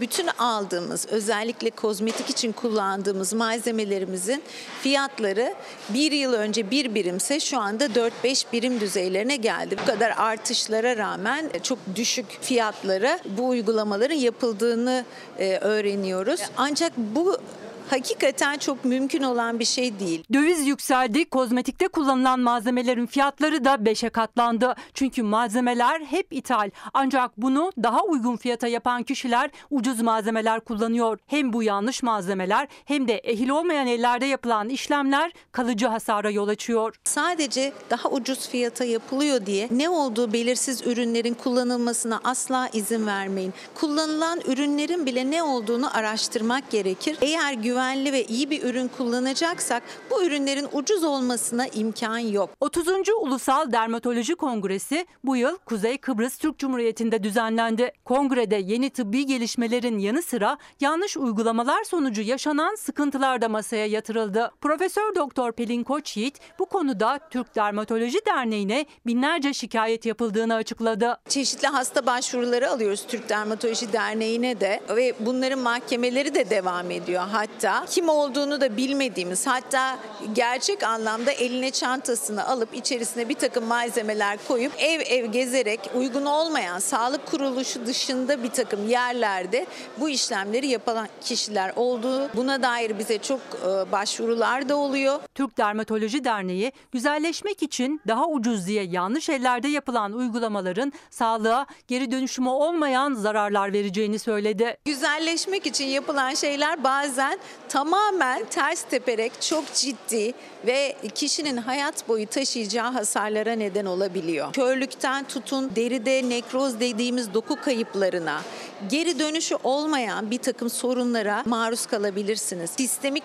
emilim dediğimiz tüm vücudu etkilediği için ileriki yıllarda kanserojen etkiye bile gidebilen etkileri olur mu? Bunları şu anda düşünüyoruz. Profesör Doktor Koç Yiğit bu tür işlemleri yaptırmadan önce hem uzmanın hem de kullanılacak malzemenin çok iyi araştırılmasını önerdi. Merdiven altı tabir ettiğimiz e, uygulamalar bunlar. Bir kere ne malzeme kullanılıyor? Kim yapıyor bu uygulamayı? Bu konuda yeterince ehil mi? Herhangi bir sorun çıktığı zaman sizinle yeterince ilgilenecek ve bu sorunu çözebilecek mi? Bunları mutlaka detaylıca araştırıp işlemlerinizi o şekilde yaptırın.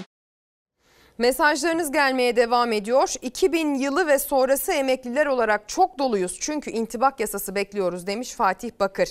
Bir diğer izleyicimiz emeğin alın teri başlangıcı sayılmayanlar bu sefer vaat değil çözüm bekliyor diyor. Staj S S K başlangıcı olsun mesajını Sertel Arzuman da göndermiş sevgili izleyenler. Bir diğer izleyicimiz banka tüketici kredi faizleri bankalarda çok yüksek, en azından ödeme vadesi tekrar beş yıla çıkarılmalı diyor. Nabi Bey çok doluyuz başlığının altına. Bir diğer mesajsa Sinan Bey'den gelmiş, çok doluyuz hala önlenebilir ölümler cinayet olmasına rağmen fıtrat üzerinin kapatılması beynimizi kemirtiyor çünkü demiş. Şimdi havalar soğudu, bir küçük kış yaşattı bize meteorolojik koşullar geçtiğimiz günlerde. Şimdi de bir küçük bahar yaşatacak, onu da söylemiş olayım ama kışlık kıyafetleri aldınız mı? Kışlık alışverişleri desem daha yapılmadı. En yakın zamanda yapmayı düşünüyorum ama her şey çok pahalı. Tabanlar kırılmış. Bir tanesi zaten yolda kalmış. Bunları da tamir ediyoruz. Daha çok tamir ettiriyorum. Kışlık kıyafeti tadilata getiren çok oluyor mu? Çok çok. Haddinden fazla. Kimi parçaları yapıyor, kimi kemeri yapıyor, kimi kolları yapıyor, kimi daraltıyor. Fiyatları yüksek ister istemez. Alıyor desek yalan söylemiş oluruz. En uygun deri giyilebilecek bir ayakkabının fiyatı ortalama yedi yüz elli sekiz yüz lira. Kışlık giysi fiyatlarının yanına yaklaşılamıyor. Montlar da kışlık ayakkabı fiyatları da cep yakıyor. Kışı bütçeyi sarsmadan geçirmek isteyenler tamire tadilata götürüyor kışlık kıyafetleri. Bu sene biraz daha yoğun. Bir ayakkabı bin liraysa bizde en fazla yüz lira verecek. yüz lira ayakkabısını kurtarmış olacak. Erkek kazaklarında iki yüz kırk ile dört yüz yirmi arasında satışımız var. Montlara hiç sormayın, montların yanına yaklaşılmıyor. beş yüzden başlıyor bizim perakende satışımız. dokuz yüz doksan liraya kadar montumuz var. Burası İstanbul Zeytinburnu'nda özellikle dar gelirlilerin alışveriş yaptığı bir bölgede küçük bir giyim mağazası. Burada bile en ucuz kazağın fiyatı iki yüz kırk lira. Montlarsa çok daha pahalı. Bir mont beş yüz lirayla bin lira arasında değişiyor burada. Biz emekli adamız, bunlara gücümüz yetmez. Şu anda da Bakırköy'de bir mağazadayız. Aslında lüks bir mağaza değil ama vitrine baktığımızda indirimli fiyatları montların bin dokuz yüz elli lira, indirimde olmasalar yaklaşık üç bin liraya geliyor bir mont. Kazakların fiyatı ise dokuz yüz lira civarında. Üstündeki mont ne kadar? Bunu geçen sene almıştık. Ee, sanırım dört yüz liraydı. Genelde tasarruf olsun diye böyle unisex modellerden alıyorum. Ee, o da giysin diye. Kızım dört buçuk yaşında, oğlum e, dört aylık. En ucuzu bile pahalı. Bu yüzden ikinci ele ve tamirata yöneliyor dar gelirli. Mağazada göremediğimiz yoğunluğu terzinin tezgahında görüyoruz. Bu gördüğünüz kıyafetlerin tamamı ikinci el kışlık kıyafetler. Çünkü insanlar, özellikle dar gelirliler, ikinci el kıyafetleri satın alıyorlar. Sonra da terziye tadilata getiriyorlar. Bot fiyatlarımız bin iki yüz - bin üç yüz lira arasında. Çizmeler bin yedi yüz - bin sekiz yüz. bin dört yüz doksan dokuz lira etiket fiyatı var bu ayakkabının. Ayakkabıdaysa tamir ettirirken bile tasarruf seçiliyor. Tabanı delinmiş. Normalde bunun tabanını komple değiştirmemiz lazım ama bunda bile insanlar tasarrufa kaçıyor. Böyle altına pençe yapıyoruz. Şu anda da İstanbul Bakırköy'de bir ayakkabı tamircisinin önündeyiz. Zaten daha kapısının önünde bir sürü poşette tadilat bekleyen, tamir bekleyen ayakkabılar var. Peki tamir bekleyen o ayakkabıların durumu nasıl? Hemen bir tanesini göstereyim. Mesela bu bir bot. Tabanını gösteriyorum. tabanı artık yarılmış vaziyette ama sahibi bunun yenisini alabilecek durumda değil, tamir ettirmek istiyor. Artık çürümüşler, normalde atılması gereken bir ürün ama bunları da yapacağız, biraz daha kullanacak müşteri. Sırada bir haydan gelen huya gider haberi var. Polisten kaçmaya çalışan soyguncular çaldıkları paraları otoyola savurdu. Şili'nin başkenti Santiago'da altı soyguncu bir mağazayı soydu. Polis araçla kaçan soyguncuların peşine düştü. Kovalamaca sürerken soyguncular para dolu çantayı otoyola savurdu. Milyonlarca Şili pesosu yola saçıldı. Polis hemen trafiği durdurdu, ardından yola saçılan banknotları tek tek toplamaya başladı. Şili polisi altı soyguncuyu kısa sürede yakaladı. Çalınan yaklaşık yüz doksan bin lira değerinde on milyon Şili pesosunu mağaza sahibine teslim etti. Reklam. Günaydın sevgili izleyenler. Bir kez daha ekran başına hoş geldiniz diyoruz ve sizlere güzel bir veda etmek niyetindeyiz. Türkiye'de sesimizin, görüntümüzün ulaştığı her yere, sınırlarımızın ötesinde bizi izleyenlere defalarca söyledik ama tekrar edelim. Günaydın. Aydınlık bir gün olsun, aldığınız haberler gününüzü daha da aydınlatsın. Biz yaptığımız tüm hazırlıkları, ekranın bir tarafından adı geçen arkadaşlarımla birlikte hazırladığımız bu yayını aktardık. Eteğimizdeki taşları döktük. Siz de mesajlarınızla döktünüz eteğinizdeki taşları. Çok çok teşekkür ediyoruz. Haftaya cumartesi sabahı biz buralarda olacağız. Lütfen siz de oralarda olun.